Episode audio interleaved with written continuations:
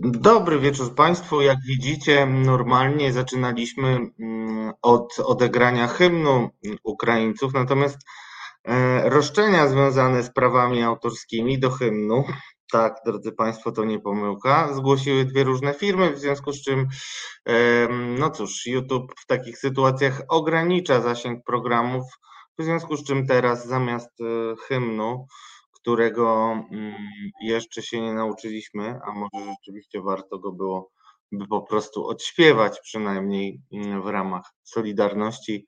Mm, słyszycie ciszę i widzicie, gdzie możecie uzyskać informacje o pomocy dla obywateli Ukrainy, albo też jak można inaczej wspierać naszych przyjaciół zza wschodniej granicy, którzy zostali zdradziecko, niesłusznie, e, bez powodu napadnięci przez Rosję Władimira Putina.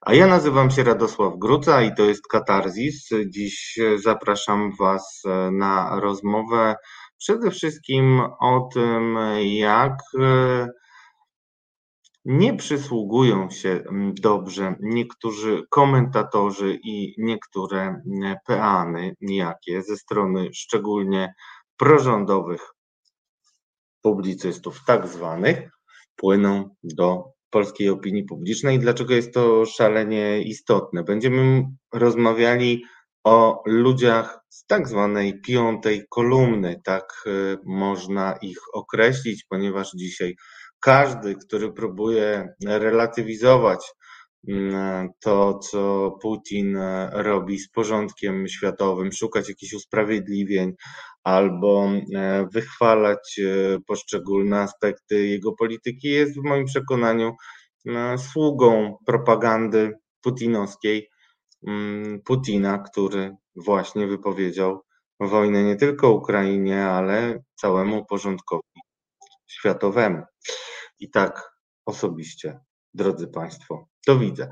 To jest moje ujęcie. Na początek porozmawiamy z Tomkiem Piątkiem, e, albowiem e, zależy mi, żeby mieli Państwo możliwość spojrzenia na wizytę, która odbiła się głośnym echem, wizytę w Kijowie pociągiem. Jarosław Kaczyński pojechał na spotkanie z Wołodymyrem Zeleńskim prezydentem Ukrainy, bohaterem świata dzisiaj zdecydowanie, mm, który, y, no i ta wizyta nastręcza wielu problemów w ocenie mm, tak y, światowym mediom, y, jak i politykom Unii i między innymi sekretarzowi generalnemu NATO.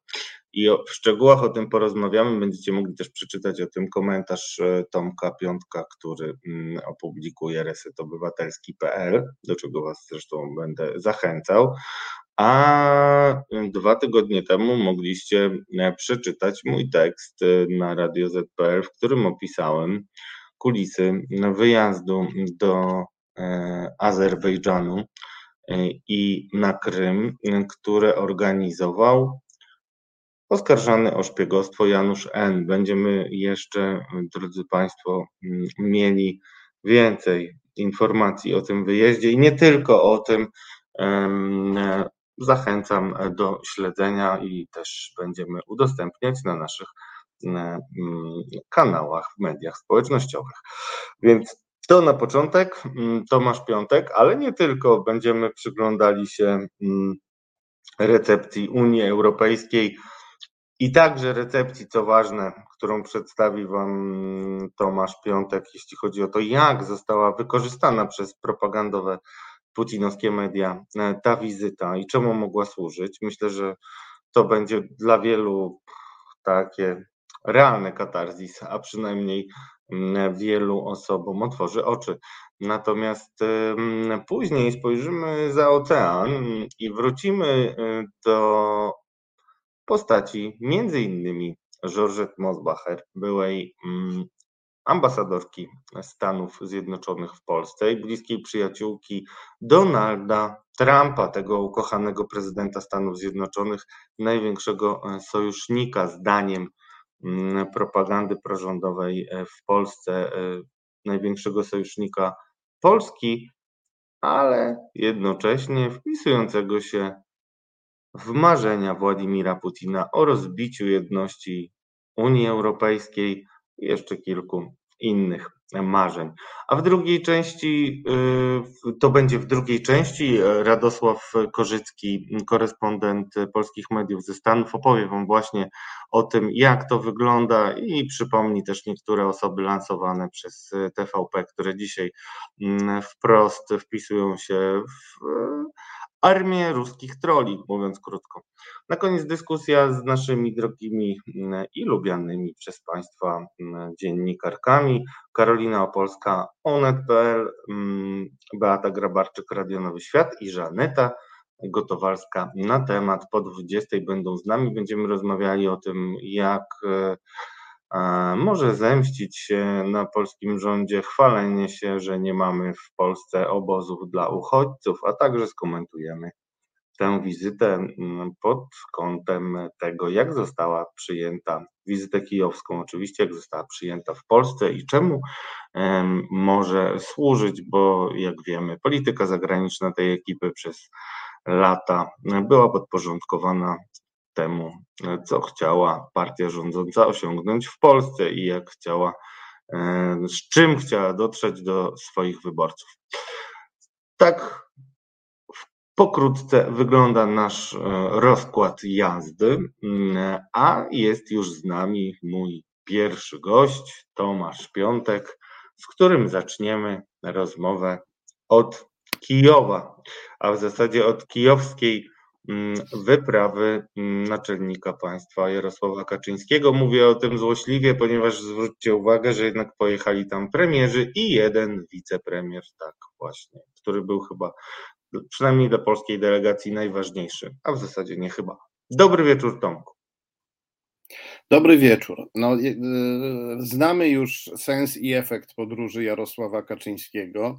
Oczywiście nam wszystkim narzuca się jako najbardziej oczywisty e, sens i efekt taki, że w ten sposób Kaczyński przykrył trochę e, piętno e, polskiego Putinka, które na nim wisi, przykrył powiązania PiS z, z Moskwą, występując tam rzekomo jako sojusznik Ukrainy, ale słynne, czy też może słynne to za wiele powiedziane, głośne wystąpienie Kaczyńskiego w Kijowie, gdzie on powiedział, że w Ukrainie powinna stacjonować zbrojna misja pokojowa NATO.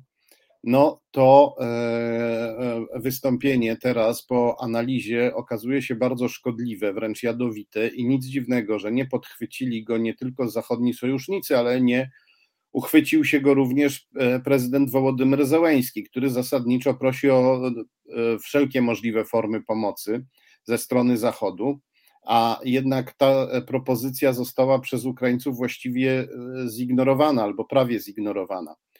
Przyczyna jest prosta. E, Kaczyński spróbował tą wypowiedzią, zakładam, że świadomie, bo Kaczyński w większości wypadków jest świadomy tego, co robi.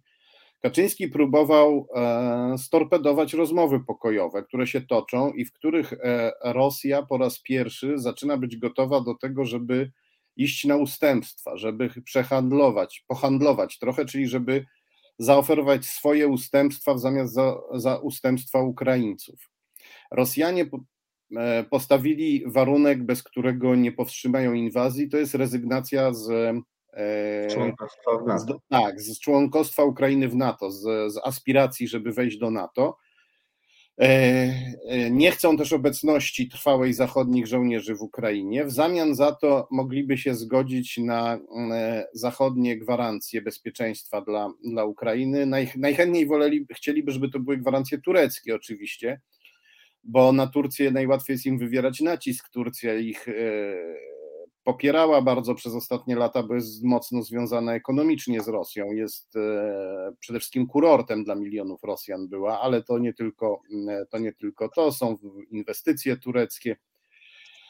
Więc e, najpewniej chcieliby, żeby to reżim Erdogana gwarantował wolność Ukrainie, ale z oporami Moskwa mogłaby się zgodzić na gwarancje brytyjskie albo nawet amerykańskie, pod warunkiem, że nie byłoby tam NATO. NATO działa na Rosjan jak płachta na byka, jest symbolem zła, absolutnego zagrożenia. I dlatego Zełęński bardzo ofiarnie e, zgodził się zrezygnować z aspiracji ukraińskich do NATO w zamian za powstrzymanie inwazji i wycofanie wojsk. I powiedział o tym na spotkaniu z liderami krajów północnoeuropejskich wczoraj. Ale e, przed, zaraz... przed spotkaniem, to jest ważne, drodzy Państwo, przed spotkaniem Jarosława Kaczyńskiego, zatem powinniśmy zakładać, że Jarosław Kaczyński doskonale to wiedział, zanim powie. I to jest bardzo ważny kontekst, który przyznaję e, także w moich różnych rozmyślaniach e, twitterowych nie wybrzmiał. I to jest bardzo ważne, dlatego też troszeczkę bijąc się w piersi, zwracam na to też Państwa uwagę. I i Jarosław Kaczyński zaraz potem pojawił się w Kijowie. Tego samego dnia wieczorem e, wystąpił publicznie na oczach całego świata, powiedział, że w Ukrainie powinna stacjonować zbrojna misja pokojowa NATO. Ten, e, to oczywiście e, taka propozycja, co, co taka propozycja znaczy dla putinowskiej Rosji? Znaczy, że zdradzieccy Ukraińcy i zdradzieccy Polacy godzą się niby na to, żeby Ukraina nie weszła do NATO, ale w zamian za to proponują, żeby NATO weszło i zostało na dłużej w Ukrainie, zbrojne NATO. No to jest z putinowskiego punktu widzenia e, kolejny, jeszcze straszniejszy niż dotychczasowe podstęp zgniłego Zachodu i to pokazuje, że koniecznie trzeba kontynuować inwazję. E, mówiąc te słowa, Kaczyński e, mógł bardzo nawet zaszkodzić rozmowom pokojowym. Podstawił nogę, by nie powiedzieć, e, że wbił nóż w plecy, nie lubię tego określenia, ale podstawił nogę prezydentowi Zełańskiemu, który rozpaczliwie walczy o zatrzymanie inwazji i wycofanie wojsk rosyjskich osłabił frakcję e, umiarkowaną na Kremlu, bo jest, są tam, są tam ludzie, którzy uważają, że ta wojna to e, może zniszczyć reżim Putina ich, e, i że może się, a na pewno bardzo utrudni im życie kremlowskiej elicie i całej Rosji. Wzmocnił za to Kaczyński tymi słowami frakcję Jastrzębi, frakcję wojenną na Kremlu, i dzisiaj od rana rosyjska propaganda, włącznie z osławioną agencją TAS, e, karmi Rosjan słowami Kaczyńskiego, bo niestety e, frakcja wojenna jest mocna i ma swoich ludzi w mediach. E, I, i rosyjskie portale ilustrują wypowiedź Kaczyńskiego jednoznacznie. Pokazują Napoleonem Bonaparte, tak. To na jest przykład, ważne. Tak, mhm. pokazują Napoleona Bonaparte, który jest dla Rosjan symbolem zachodniego zła, zachodniej agresji, zachodniej pychy, no bo ponad 200 lat temu e, najechał e, e, Rosję i e, poległ, bo przegrał z, z mrozem. Ale pokazują też zdjęcia groźnego ukraińskiego żołnierza, groźnych ukraińskich czołgów, groźnych żołnierzy wysypujących się, wyskakujących z ciężarówki na ulicę no a mm, e, portal e, Krasna Wiesna e, pokazał tak, tak zwane, mówię w cudzysłowie, bo trofea, które rosyjska, rosyjscy żołnierze, czy też najemnicy, ale żołnierze, tak, tu chodzi o żołnierzy. Rosyjscy żołnierze, rosyjska armia pokazała na wystawie wojennej w 2018 roku trofea zdobyte w Syrii to są e, kamizelki, kurtki odblaskowe żołnierzy misji pokojowej, a także dziennikarzy, no bo najwyraźniej e, rosyjska armia e, chełpi się tym, że strzela do prawdy i do pokoju. I to ma najwyraźniej pokazywać, że Rosjanie chętnie sobie postrzelają do misji pokojowej NATO w, Ukrai w Ukrainie. E, ja tutaj e, gorąco polecam artykuł, który właśnie się pojawił na portalu Reset Obywatelski. Można go też znaleźć na, e, na Twitterze, na moim koncie twitterowym.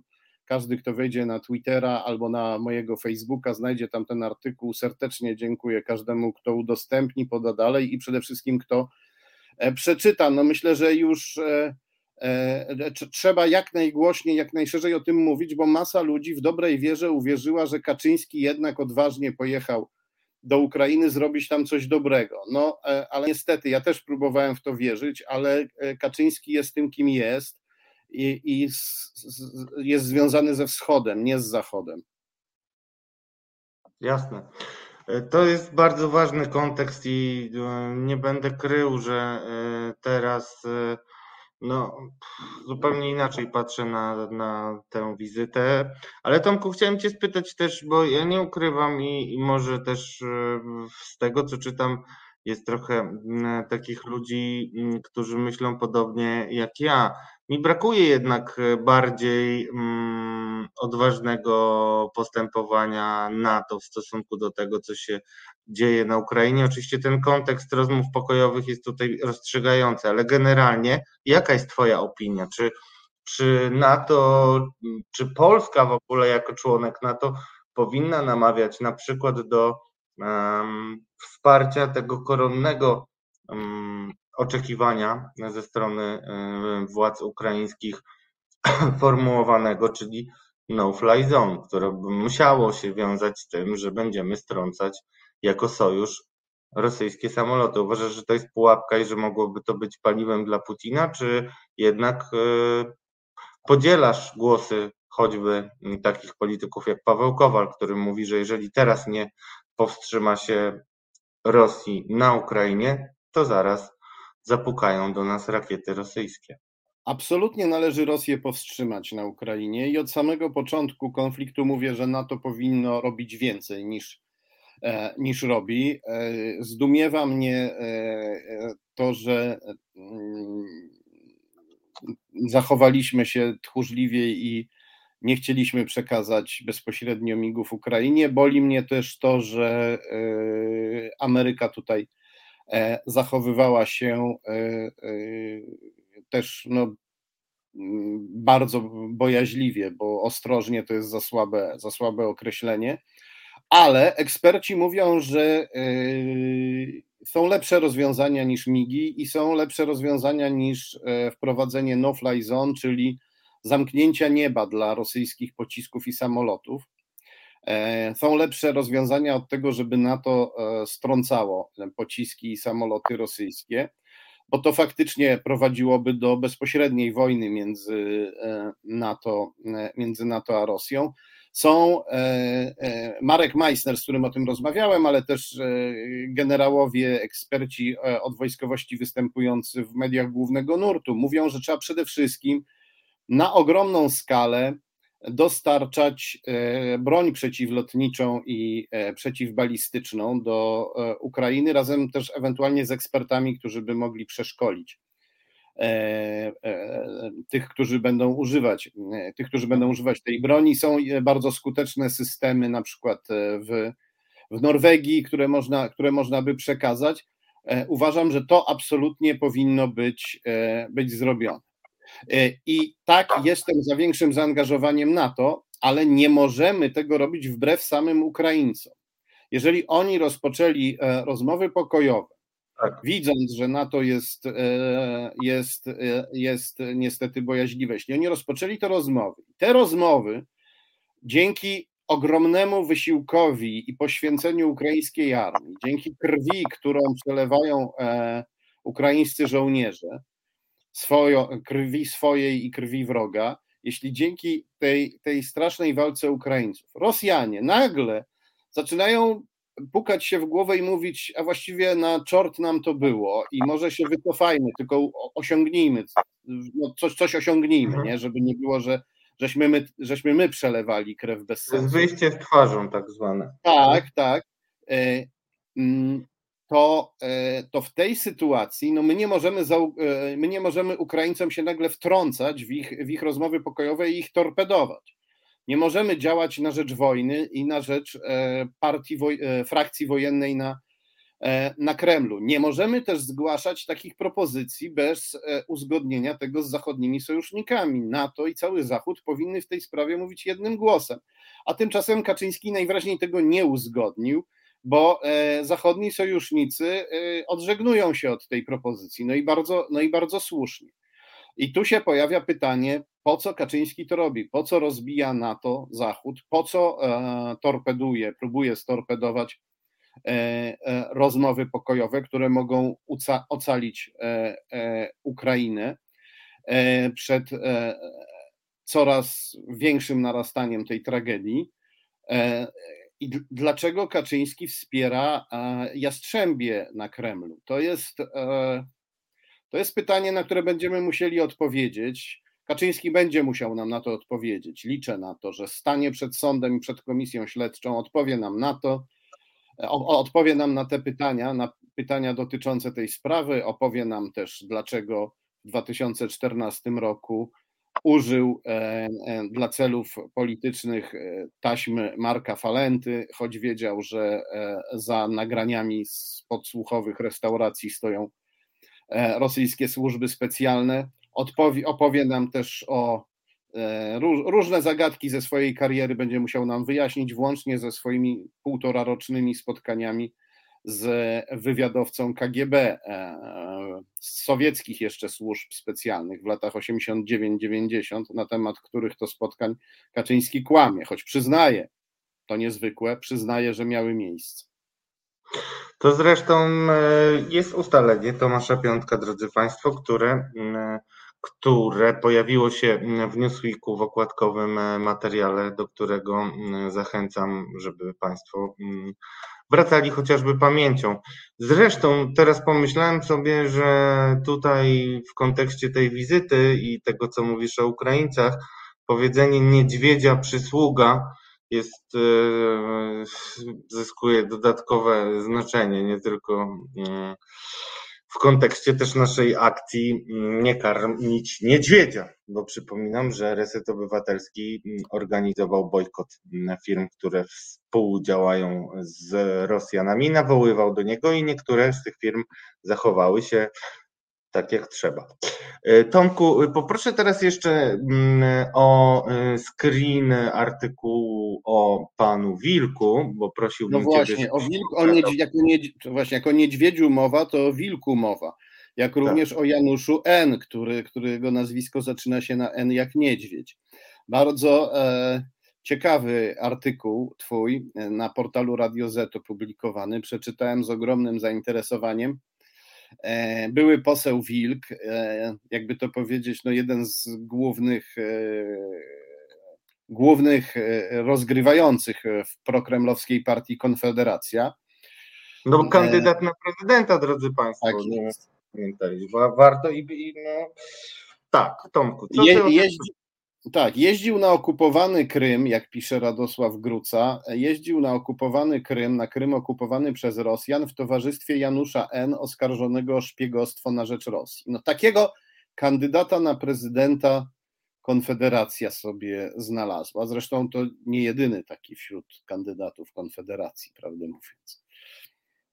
No właśnie, bo, bo, bo, to środowisko Konfederacji, znaczy to, co było ważne dla mnie w tym kontekście, a jeszcze mam dużo mm, dodatkowych informacji, które będę publikował odnośnie uczestników wyjazdów i w ogóle tego, jak to było organizowane, czy mogło tam dojść do jakichś prób, prób nawiązania mm, relacji z parlamentarzystami e, z Parlamentu Europejskiego i nie tylko, to zapowiadam już Państwu, ale y, to wygląda mm, na to, że y, środowisko Konfederacji generalnie nie stroni albo wręcz dąży do towarzystwa osób o y, jednoznacznie prorosyjskich poglądach, proputinowskich nawet trzeba by powiedzieć, którzy zresztą później okazują się być oskarżanymi o szpiegostwo, choć nie wiem, czemu to tak długo za, zabiera mm, naszym. No, e, bo to można zrobić w ogóle taki poczet. E, o, jeśli dobrze pamiętam, to e, Konfederacja miała coś w rodzaju prawyborów, gdzie byli różni kandydaci. I tam, o, tu jest właśnie ten artykuł, który bardzo polecamy. Widzimy tutaj innego z przywódców Konfederacji, Janusza Korwin E, Mikkego, który, e, który wielokrotnie pisał i mówił, że Władimir Putin powinien być prezydentem Polski, byłby świetnym prezydentem Polski. Ostatnio e, napluł na tragedię Mariupola, twierdząc, że tam Rosjanie wcale nie zbombardowali szpitala ginekologicznego, nie, nie poranili kobiet, nie narazili na straszną śmierć rodzących się dzieci i ich matek. E, no to jest człowiek, który powinien absolutnie zniknąć z polityki, z mediów po tej wypowiedzi. A wśród tych kandydatów Konfederacji była też na przykład pani Wielomska, której mąż korespondował z współzałożycielem jawnie prokremlowskiej partii Zmiana, pisząc do niego, że jeśli Rosjanie wejdą do Polski i powstanie kolaboracyjny rząd, to on chce być w nim ministrem. Tak. E, tak. Te słowa mąż, padły. Te słowa padły. Tak. Mąż pani Wielomskiej jest wykładowcą na uczelni w Siedlcach. E, pisuje artykuły o tym, że Putin jest, e, ratuje cywilizację chrześcijańską przed upadkiem. Cywilizacja chrześcijańska, która bombarduje rodzące matki i dzieci. No i tu Rozumiem, można by długo... Prowokujesz mnie też do tego, żebym opisał w jaki sposób haniebny patriar, znaczy cerkwia e, putinowska tak. się zachowuje, ale to no może na osobny program. Tomku, ale powiedzmy jeszcze o innym e, twoim tekście, e, który opatrzyłeś zdjęciem właśnie Brauna z człowiekiem, który został wydalony jako ten, y, który mm, jest agentem wpływu i też niedużo wiemy tak naprawdę o, o jego działalności i wydaje mi się, że to jest y, kolejny problem, jaki, mm, jaki mamy w ogóle z komunikowaniem tego typu rzeczy, bo gdyby y, nasza władza, a ma do tego wszystkie mm, możliwe atrybuty, zaczęła informować o tym, w jaki sposób działają agenci wpływu i jak wygląda prokremlowska propaganda, to też ludzie byliby inaczej świadomi. A dlaczego tego nie robią, to wszyscy wiemy, bo niestety się w nią wpisują, drodzy Państwo. No i to już sam sobie tutaj odpowiadam. Y, Tomku, opowiedz nam jeszcze o tym artykule, który pokazałeś, jeśli chodzi o Brauna ze szpiegiem, a ja poproszę zdjęcie E, Brauna e, i szpiega e, naszego drugiego realizatora, którym jest dziś Filip. Przypomnijmy, że ty nie napisałeś tego, to jest właśnie zdjęcie. Kto jest na tym zdjęciu, Tomku, i dlaczego chyba już dwa lata temu pisałeś o tym w tonie alarmistycznym? Nie, nawet no nie pamiętam dokładnie teraz kiedy, ale to było w gazecie wyborczej. Tak. Potem pisałem o tym jeszcze w innym miejscu. No, widzimy tutaj Grzegorza Brauna. Zdjęcie jest zrobione w Moskwie. Obok Brauna stoi Leonid Swiridow, kremlowski propagandista osławionego portalu Sputnik, wydalony z Polski w związku z podejrzeniem o szpiegostwo. Nawet nie o agenturę wpływu, tylko o zwykłe, wulgarne, e, najobrzydliwsze szpiegostwo. Człowiek związany z siatką GRU, czyli wywiadu wojskowego Kremla w Polsce. Sfiridow wcześniej został wydalony z Czech w związku z takim samym e, podejrzeniem, ale w Polsce przez lata działał bez większych przeszkód, dopóki Agencja Bezpieczeństwa e, Wewnętrznego się za niego nie wzięła. Wydalono go w 2015 roku, jeszcze zanim PiS przejął służby. E, no tu można oczywiście narzekać, że po co w ogóle pozwolono działać człowiekowi, którego wcześniej z Czech wydalono w związku z podejrzeniem o szpiegostwo. Te nasze służby e, za czasów przedpisowskich nie działały najlepiej, ale jednak działały, bo w końcu tego e, człowieka niebezpiecznego wyrzuciły z powrotem do, do Rosji. Po prawej obok stoi działaczka podająca się za katolicką Agnieszka Piwar, która też publikuje w Sputniku. E, no, postać niezwykła, o której Radosław Państwu pewnie zaraz, zaraz opowie. Brown zrobił sobie to zdjęcie w Moskwie e, i to zdjęcie nie, nie stanowiło nawet jakiejś specjalnej tajemnicy, było pokazywane w mediach społecznościowych. On zrobił sobie to zdjęcie w Moskwie już po tym, jak Sfiridowa wydalono. Wydalenie było głośne, pisały o nim media. Brown musiał doskonale wiedzieć, z kim się brata. Udzielił też, udzielał też wywiadów Sfiridowowi w portalu Sputnik.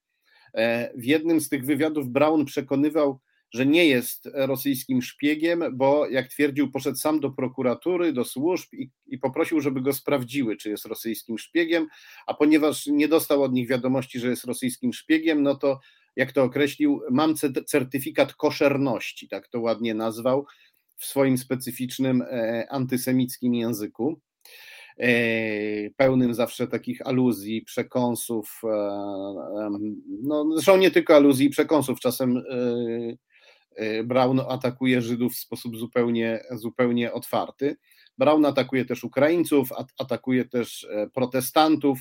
co może dziwić, ponieważ w Polsce protestanci są znikomą grupą, no ale protestantyzm jest ważną częścią cywilizacji zachodniej, której Brown nienawidzi jako, jako takiej. Wczoraj miałem nieprzyjemność zetknąć się z Brownem pod Sejmem. Powiedziałem do niego, stanąłem przed nim, powiedziałem do niego: Zdrastwujcie, tawariszcz. E, e, E, pozdrów z Firidowa, e, rosyjski szpiegu, i jemu nie drgnęła nawet, nawet mięsień na twarzy mu nie drgnął. Nawet usta mu nie zadrżały. Po prostu to jest, twarz była kamienna i bez ruchu. Poszedł sobie dalej. E, no, ja go zaskoczyłem, a mimo to nie było widać po nim żadnego zaskoczenia. To pokazuje, że to człowiek wartościowy z punktu widzenia służb Kremla, albo przetrenowany specjalnie, albo na tyle doświadczony, że już jest w stanie e, e, znieść niejedną, niejedną niespodziankę. Ja pisałem o Braunie w portalu Arbinfo, ponieważ on opublikował taką dosyć niezwykłą książkę. Ja może ją pokażę, bo ją tutaj mam. Bo to dobrze, to przepraszam, muszę się wychylić, żeby wziąć książkę. To poprosimy teraz y, o zdjęcie, z, zdjęcie zdjęcia, bo Tomek pokaże książkę, a potem jeszcze pokażemy na koniec artykuł, który teraz publikowałeś razem z linkiem, drodzy Państwo. To jest ta książka, to powiedz nam coś o tej książce. Książka się nazywa Od Lenina do Putina. Widzimy tutaj e, posąg, z którego zdjęto głowy sowieckich dyktatorów e, Lenina, Stalina, Chruszczowa i na tym posągu jest, na ten posąg jest nakładana głowa Putina. I ten, kto to widzi, to myśli sobie, o, Brown napisał książkę, która obnaża Rosję, książkę antykremlowską. No ale ta okładka jest dla naiwnych, jest takim wabikiem.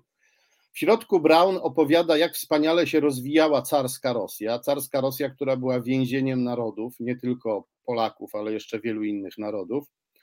Opowiada, jak to zły Zachód spiskował zawsze przeciwko Rosji. Twierdzi, że bolszewizm był wynalazkiem zachodnim, e, że to zachodnie służby zainstalowały bolszewików w Rosji, żeby, e, e, żeby, żeby, żeby Rosję osłabić. Co jest brednią. No, służby niemieckie przez chwilę wspierały Lenina podczas wojny, ale potem służby zachodnie robiły wszystko, żeby bolszewików się E, e, e, pozbyć, żeby pozbyć się reżimu komunistycznego, komunistycznego w Rosji. I w tej książce jest, są informacje naprawdę niezwykłe. Brown twierdzi, że powstanie Żydów w getcie było wynikiem machinacji, złowrogich machinacji Zachodu, że Solidarność, największa opozycyjna organizacja, była też E, pacynką zachodnich służb. To prawda, że Solidarność przyjmowała pieniądze, które pochodziły między innymi od CIA, ale pacynką, e, pacynką nie była. Solidarność e, prowadziła swoją politykę, a od zachodnich sojuszników przyjmowała każdą pomoc, ale to jest duża różnica. I w tej książce jeszcze Brown daje do zrozumienia, że katastrofa smoleńska była wynikiem zamachu, ale nie zamachu Putina, tylko zamachu przeprowadzonego przez CIA, przez Amerykanów, że to Amerykanie e, zabili nam prezydenta Kaczyńskiego, e, aby osłabić Rosję, aby osłabić Putina, no i pewnie też po to, żeby skłócić nas z naszymi braćmi Słowianami. To są rzeczy, nie, to są rzeczy niezwykłe. Współautorem książki jest Rafał Otoka-Frąckiewicz, który e, do pewnego momentu bywał często e, goszczony przez TVP. TVP e, miało jako jednego ze swoich ekspertów, komentatorów putinowskiego propagandzistę Otokę Frąckiewicza. Hmm. Drodzy Państwo, y, za chwilkę jeszcze mm, poprosimy y, na koniec, y, żebyście spojrzeli na tekst Tomka. Mnie poruszył i też powiem szczerze, jako dziennikarz e, na bieżąco też zaangażowany w różnych relacjach mm, dotyczących wojny, mocno jestem czasami odłączony, a z godziny na godzinę różne rzeczy się dzieją, więc wszystkim polecam, poprosimy Filipa, żeby pokazał Państwu ten tekst i zaraz też e, zobaczycie linki do niego. E, Kaczyński w Kijowie podstawił nogę Zełęńskiemu, pomógł wojnie i jastrzębiom Kremla. Naprawdę, drodzy Państwo, warto się nad tym zastanowić. Tomek wraca do Państwa w poniedziałek w dochodzeniu prawdy. Zachęcam do tego, żeby śledzić nasze publikacje i publikacje Tomka i też zachęcam, żebyście obejrzeli mm, poniedziałkowy program, w którym Tomek opowiadał też o skandalicznym zatrudnieniu żony byłej już teraz Mateusza Piskorskiego, oskarżanego o szpiegostwa w NASK-u, organizacji o jednym z fundament, o, o, fundamentalnym znaczeniu dla walki między innymi z fake newsami, ale nie tylko, więc zachęcam wszystkich, którzy tego jeszcze nie zrobili. Dziękuję Ci Tomku, że znalazłeś czas w tak gorącym okresie, w jakim przyszło nam żyć. To ja dziękuję za zaproszenie. Bardzo Cię Radku pozdrawiam i e, Was e, wszystkich kochani pozdrawiam. Mam dzisiaj urodziny, więc jeśli ktoś chce mi zrobić prezent, niech wejdzie na mojego e, Twittera i e, poda dalej wpis z artykułem e, o tym, jak Kaczyński podstawił nogę Zełęńskiemu w Kijowie. No a ja korzystając z okazji życzę Ci Tomku przede wszystkim zdrowia, miłości, którą na szczęście otacza Cię Twoja ukochana i nie tylko i temu, żebyś nie stracił woli walki bo bardzo e, wielu z nas inspirujesz i cieszę się, że takich wielu z nas jest coraz więcej z każdym rokiem Twojej obecności na Ziemi. Wszystkiego dobrego, Tomku. Kłaniam Ci się nisko i bardzo się cieszę. E, dziękuję że... bardzo i nawzajem. E, I też dziękuję za inspirację, bo proszę Państwa, to Radosław Gruca, jakąś ciemną nocą chyba jesieni 2015 roku spotkaliśmy się w jakimś ciemnym, ustronnym miejscu i to Radosław Gruca mi powiedział, że jest taki człowiek, rosyjski łącznik Jacek Kotas.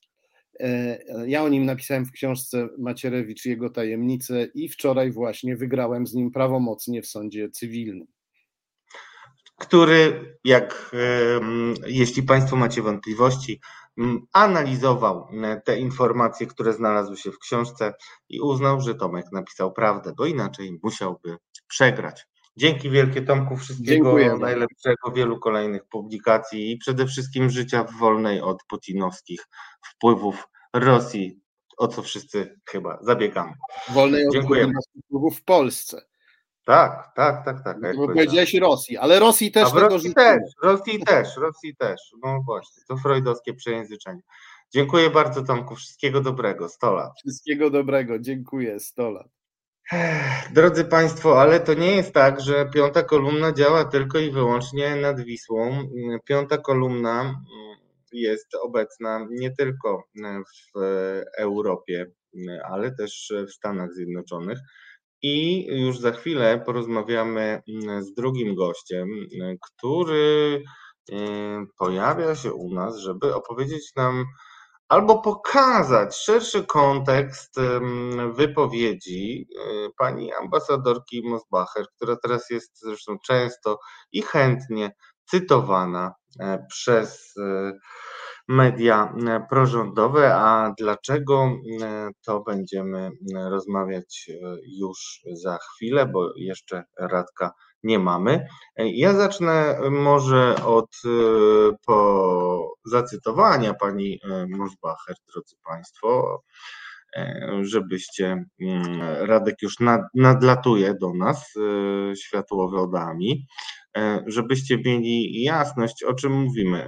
Georgette Mosbacher mm, była ambasadorka Stanów Zjednoczonych w Polsce, mm, i przyjaciółka Donalda Trumpa, co nie jest nie jest, drodzy Państwo, bez znaczenia. Ja przypomnę, że Donald Trump był mm, wskazywany jako ten polityk, którego działania wpisywały się w rosyjskie marzenia. Mianowicie, krótko i na temat, w kilku, w kilku żołnierskich zdaniach, rozbijanie Unii Europejskiej, do którego dążył, ale też bardzo koncyliacyjna w stosunku do Władimira Putina postawa.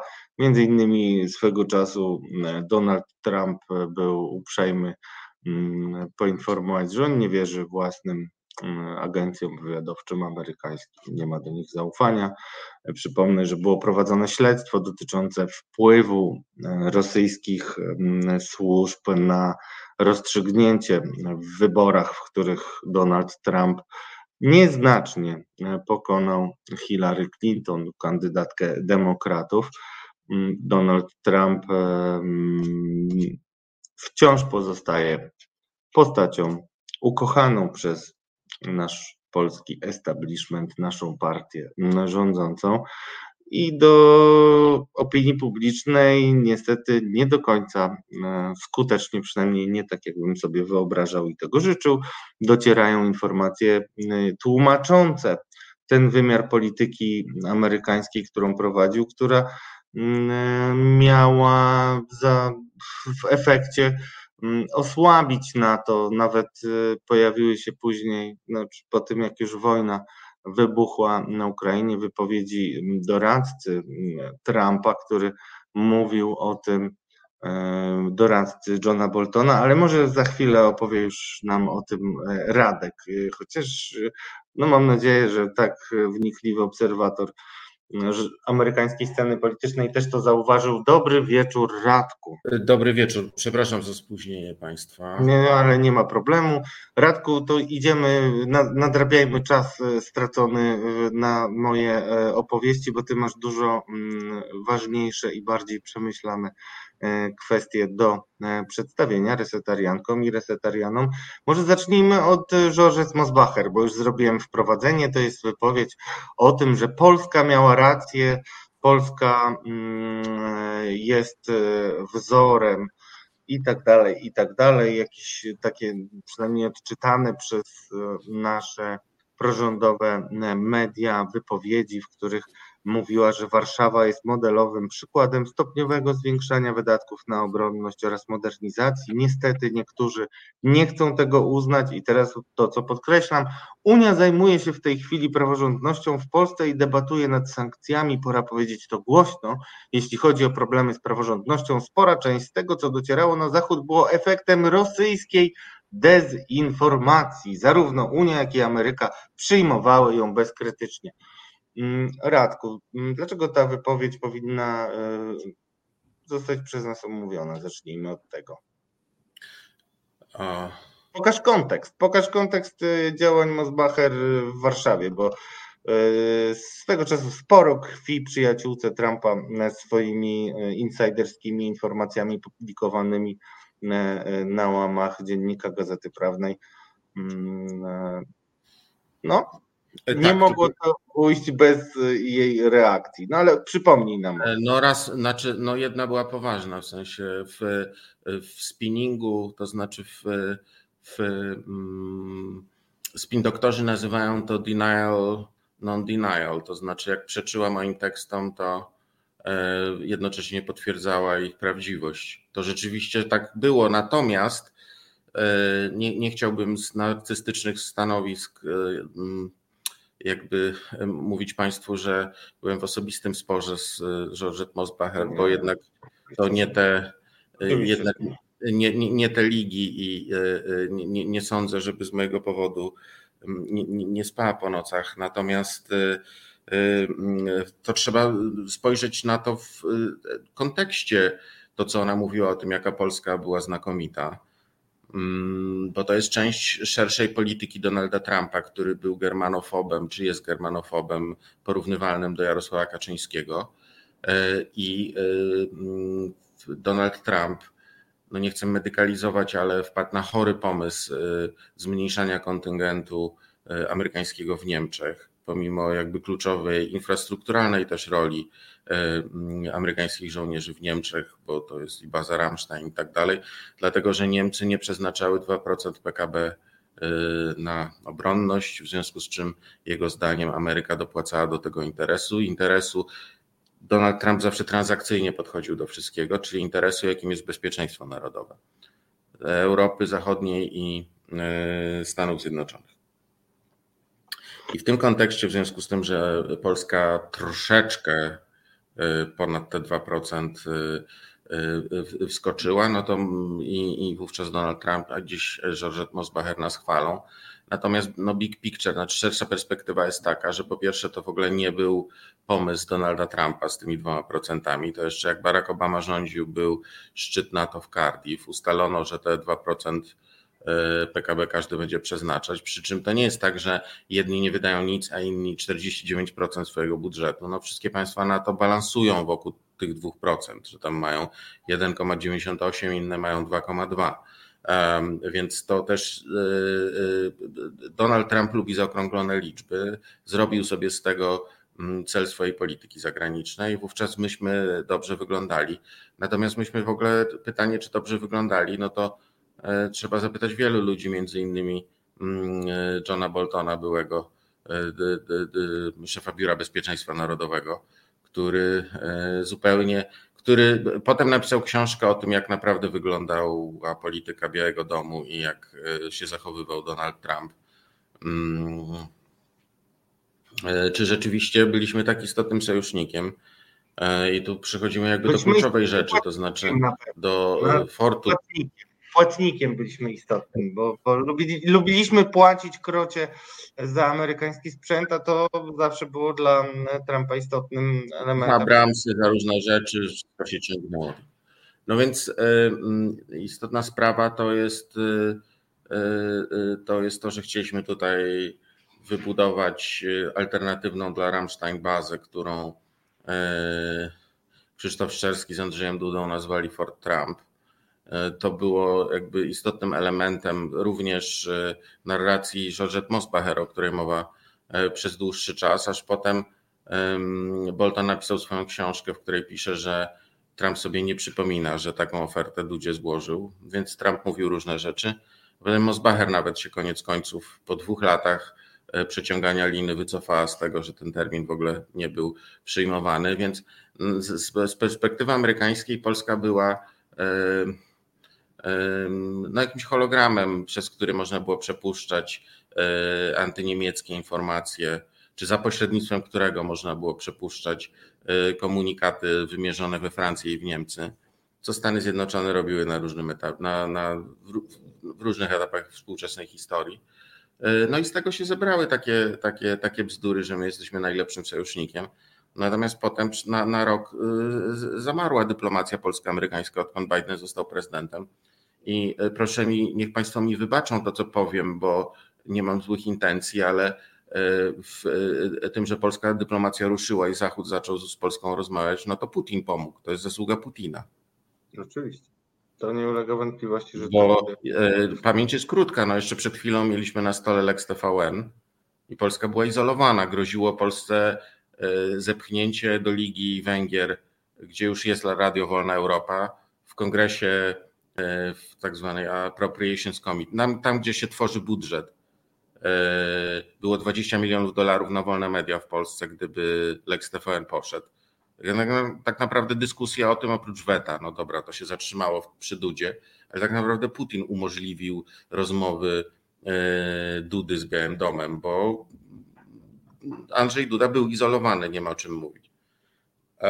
Przepraszam, bo tak się rozwinąłem, no ale Mosbacher E, opowiada o jakichś frazesach, wyjętych mocno z kontekstu, e, chwali polską rzeczywistość. Tutaj, jak już wspomniałeś, moje wątki. No, chodzi o to, że w czerwcu i na początku lipca 2020 roku amerykański, e, amerykańscy dyplomaci no, naciskali na polski obóz rządzący, żeby darował sobie homofobię. No, potem Mosbacher w wywiadzie przyznała, że no, rzeczywiście E, ci przekraczają tutaj granice i że świat idzie w inną stronę i że oni, że, że, że, że Duda źle robił. Tylko, że było to już po wyborach, kiedy to już nie mogło wpłynąć na e, wynik wyborów. Natomiast Mosbacher potem wróciła, no to chyba w, w polskiej, nikt o tym nie mówił w, w polskiej przestrzeni publicznej, ale mm, Mosbacher potem wróciła w grudniu, jak już, czy na początku stycznia, jak została, jak opuściła placówkę po przegranej przez Donalda Trumpa e, wyborach. I miała takie spotkanie, no to już był przecież e, dopiero szczepienia wchodziły na apogeum pandemii, chyba drugiej fali. I miała takiego kola, znaczy rozmowę na Zoomie z przedstawicielami kongresu, Izby Reprezentantów. oraz K Street, czyli think tanków. I wtedy powiedziała, że to był ogromny błąd, że Polsce trzeba było pozwolić na te katolickie wartości, różne inne rzeczy. Więc jeżeli patrzeć z amerykańskiej perspektywy, to Mosbacher jest naprawdę na prawicowym fringe'u. To znaczy, ona jest chwilami na prawo od y, Donalda Trumpa i to musimy mieć na uwadze.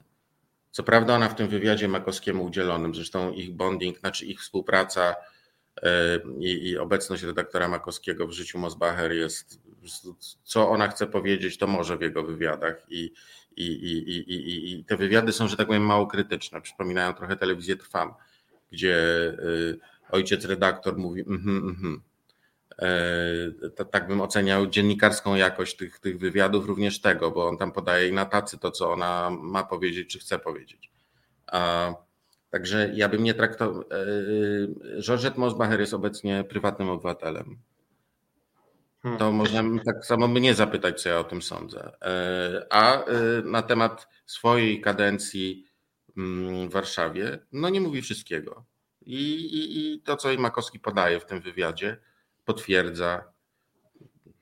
No a potem to się rozniosło i też inne rządowe media, no ten tekst w, w, we Fratri, znaczy w tym w, w sieciach jest przecież absurdalny.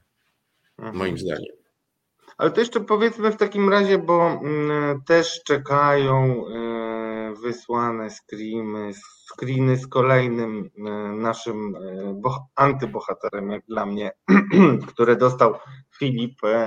Powiedzmy jeszcze o jednej osobie, którą ty wymieniałeś i która była hołbiona z kolei przez TVP i zaraz zobaczycie nawet koronny dowód, a chodzi o niejakiego Jacka Posobca, tak byśmy z Polska e, po polsku mm, powiedzieli. Jack Posowiec, człowiek, który jest na Twitterze bardzo aktywny, ma raptem milion sześćset tysięcy obserwujących i też zasłużył na no, to. nie byle co.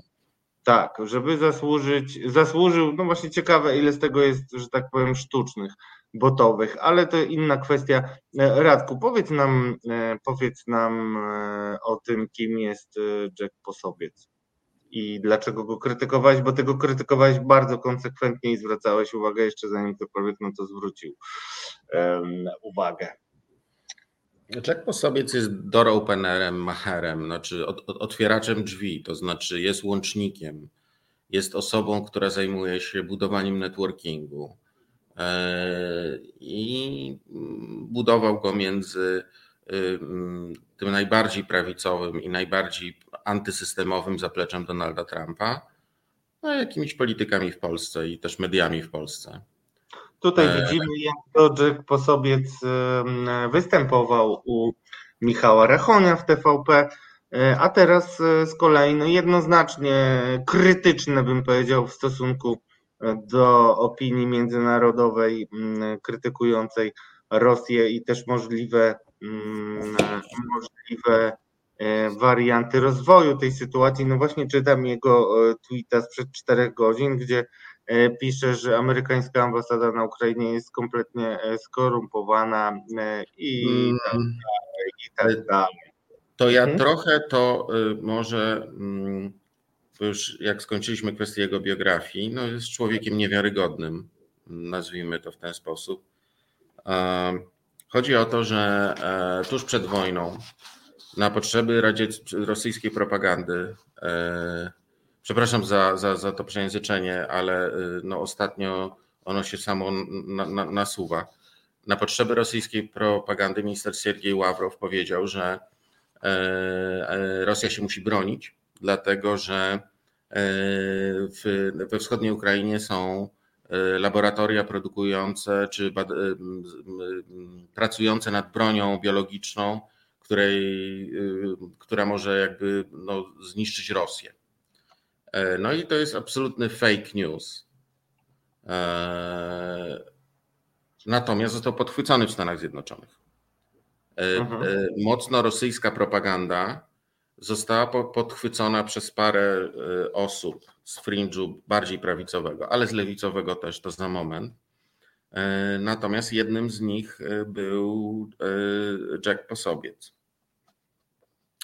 I on się powoływał na Wiktorię Nuland, no, kluczową postać Departamentu Stanu, znaczy amerykańskiej dyplomacji, która się też zajmowała wcześniej praworządnością w Polsce, że ona kazała Załęskiemu zlikwidować te laboratoria.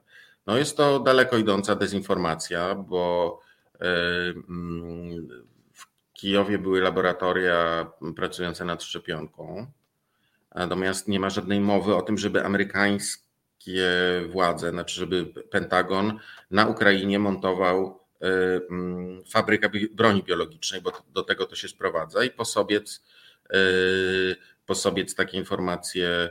Mm, no nie informacje, ta, takie takie rewelacje, tak? Żeby takie rewelacje y, y, publikował i na Twitterze i w różnych innych miejscach. Potem telewizja Fox News to podchwyciła i e, w programie Shona Hanitiego ten temat też stawał. Republikanie nienawidzący Joe'ego Bidena zastanawiali się, a może jednak Obama kazał zbudować tam fabryki śmierci. Natomiast co jest istotne, to to, że Jack Posobiec i tutaj chyba y, y, będzie nasz klimaks. Dochodzimy do, do, do, do najistotniejszego punktu naszej dzisiejszej rozmowy, bo tak też patrzę na zegarek, mm, że Posobiec bardzo często szeruje w mediach społecznościowych i powołuje się na e, witrynę Southfront. I pozwolę sobie e, przeczytać fragment po angielsku, zaraz go przetłumaczymy E, co rząd USA oficjalnie, znaczy to się zaczęło od Ministerstwa Finansów, ale potem były inne komunikaty amerykańskiego Intelu, znaczy służb. E, czym jest ta strona? E, Southfront is an online disinformation site registered in Russia that receives tasking from FSB, czyli jest to strona internetowa zarejestrowana w Rosji, która otrzymuje zadania od FSB, czyli od rosyjskich służb. It attempts to appeal to military enthusiasts, veterans, and conspiracy theorists, all while going to uh, great lengths uh, to hide um, its connections to Russian intelligence. To znaczy, celem jest dotarcie do amerykańskich patriotów, żołnierzy, ludzi o prawicowych poglądach, weteranów oraz zwolenników teorii spiskowych. No. In the aftermath of 2002 uh, US presidential election, Southfront sought, sought, to promote perceptions of voter fraud by publishing content alleging that such activity took place during the election. Czyli, że e, po, w trakcie kampanii po wyborach ta strona e, e, za pieniądze Władimira Putina szerowała wśród Amerykanów nieświadomych do końca tego, jakie są źródła tych informacji, dezinformacje, że wybory zostały sfałszowane na masową skalę, co nigdy nie zostało udowodnione. Udowodniono, że tam, nie wiem, chyba 20 głosów w, w skali oddanych 160 milionów zostały sfałszowane. Większość zresztą tych sfałszowanych poszła na Donalda Trumpa. Jeden facet, któremu umarła mama, znaczy facet miał 70, mamusia 90 parę, umarła tuż przed wyborami i w jej imieniu zagłosował na Donalda Trumpa i ten głos został unieważniony. I każdy z tych 20 przypadków jest bardzo podobny. Tyle o fałszerstwie. No więc Jack Posobiec jest co najmniej agentem wpływu. Kwitów na to, czy bierze pieniądze, nie mamy tutaj. Ale w dzisiejszych Nie mamy, ale jakby po owocach ich poznacie. Natomiast e, czas nam się kończy, a zwróciłeś mi uwagę na, na jedną jeszcze postać, której nie znałem. No, nie można się znać na wszystkim na szczęście, ale trzeba znać tych, którzy się znają. I właśnie dlatego, Radku, powiedz nam jeszcze, bo to jest też nawiązanie do tych rewelacji, o których mówiłeś e, Posobca. E, kim jest pani Tulsi Gabbard? E, Tulsi Gabbard zobaczyli, y, co pisze, bo to też jakby świeże y, historie. Kim jest Tulsi Gabbard? Dlaczego mi zwróciłeś na, na nią uwagę? Opowiedz Tulsi właśnie... Gabbard jest, jest, jest w naszym wieku dosłownie, znaczy pana redaktora i moim. Tu musimy z panem redaktorem powiedzieć, że łączy nas doświadczenie licealne.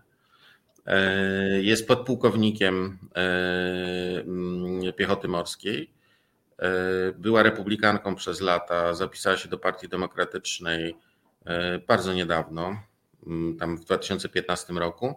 Potem została kongresmenką z ultrademokratycznych Hawajów. i wystartowała w minionych wyborach prezydenckich. Prowadziła kampanię wręcz do końca, nawet kiedy Biden już oficjalnie był nominowany jako kandydat Partii Demokratycznej na prezydenta. I zawsze na przykład do Asada jeździła. Znaczy miała jakieś takie dziwne wycieczki zagraniczne.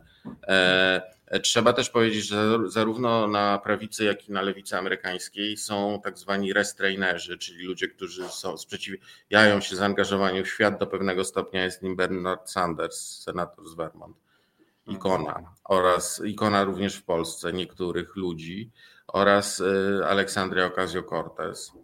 Mm, no, e, tylko oni nigdy nie przekroczyli smugi cienia. Tulsi Gabbard to robiła na przykład no, w trakcie wojny syryjskiej, e, no, w trakcie jakby bombardowania Aleppo, mordowania cywilów, e, używania broni chemicznej przez Asada, jeździła do Asada i okazywała mu poparcie. No tutaj jakby związki z Putinem są ewidentne. No i Tulsi Gabbard ostatnio, co, mogę rzucić okiem na tego tweeta? Tak, tak, tak. Ona się odnosi tutaj do tak, mita Romneya. Tak, ona to samo powiedziała, to znaczy, że y, rzeczywiście y, y, były te fabryki śmierci, no czy te prace nad bronią biologiczną, laboratoria, które miały wytruć Rosjan i ona to jakby autorytetem byłej kongresmenki, byłej kandydatki na prezydenta, która zdobywa jakieś tam poparcie śladowe, ale jednak no, autoryzowała, to jest straszne. A czy, a czy to, to jest tak, bo powiem szczerze, bazuje głównie na CNN i tam nie można zobaczyć Jacka Posowca. Nie e, można. I też, I też nie widziałem e, Tulsi Gabbard, ale nie oglądam e, non-stop. Ale czy Amerykanie są czuli na tego typu wypowiedzi i jednak prostują takie narracje wpisujące się w usprawiedliwienie rosyjskiej inwazji? Mm, no mainstream tak, ale teraz już Fox News no nie jest mainstreamem. Mhm. W sensie Putina jeszcze 22, bo ja wróciłem z Waszyngtonu, 22 lutego jeszcze e, Fox News mówiła o Putinie jako o roztropnym liderze. Tucker Carlson tak mówił. E, I ta, y, y, Boże. Fox News to jest ta telewizja, która jednoznacznie i no, no bez, nie wiem czy bezkrytycznie, no generalnie była tubą propagandową w trakcie e, wyborów, które Trump wygrał z Hillary Clinton. E, I, i, I, bardzo dużo jego politycznych poglądów lansowała i znajdowała dla nich uzasadnienie. To jest, e, myślę, że nie przesadzę, jeśli powiem, że istotny Mm, jeden z wielu, ale istotny wehikuł, który tłumaczy jego wygraną. No i szerzenie wówczas też informacji, tak, zgadza się. No właśnie. Dobrze, e, Radku, na koniec chciałem Ciebie spytać o Twoje o Twój uzysk z tego wyjazdu e, do, do Stanów. Znaczy mhm. uzysk był taki, że był pewien chaos, dlatego że nikt do końca nie dawał wiary, że Putin zrobi to, co zrobi. Mhm. No właśnie o tym chcę, żebyś powiedział. Mhm. Tylko, że wtedy, ja potem, wiecie Państwo, no w Polsce, znaczy w ogóle już żyjemy w takich czasach, że w mediach nie sprzedają się teksty analityczne, tylko muszą mieć twardą tezę, a wtedy nic nie było wiadomo. I na przykład pytania o tym, e, czy e, system SWIFT jest na stole, czy nie, znaczy y, y, zawieszenie y, udziału mhm. Rosji w tym, no to mówili tak, it's possible, but it's not probable, więc nie jest wykluczone, ale nikt o tym poważnie nie mówił, na pewno nie jest prawdopodobne. Mhm. Mm, w... Czyli tak naprawdę widać wyraźnie, że tam sytuacja jest bardzo dynamiczna, czy przynajmniej jeśli jest chodzi... była, natomiast Biden jest w trudnej sytuacji, e, on e, ma naprawdę trudną sytuację i musimy no nie wiem, zaufać mu, dlatego że on ma opozycję republikańską z powodów koniunkturalnych, politycznych, ale ma też tych, którzy nie chcą angażować na lewicy.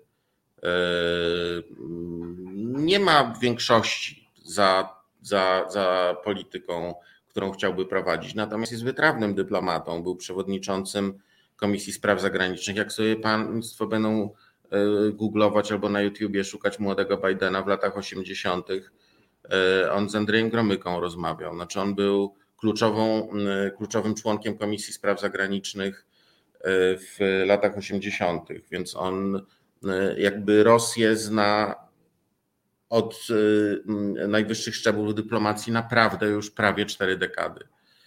E, no i ma trochę związane ręce. Plus no jeszcze ta dezinformacja albo wojna informacyjna, jak nasi się wyrwali przed szereg i, i, i, i jakieś y, okrągłymi zdaniami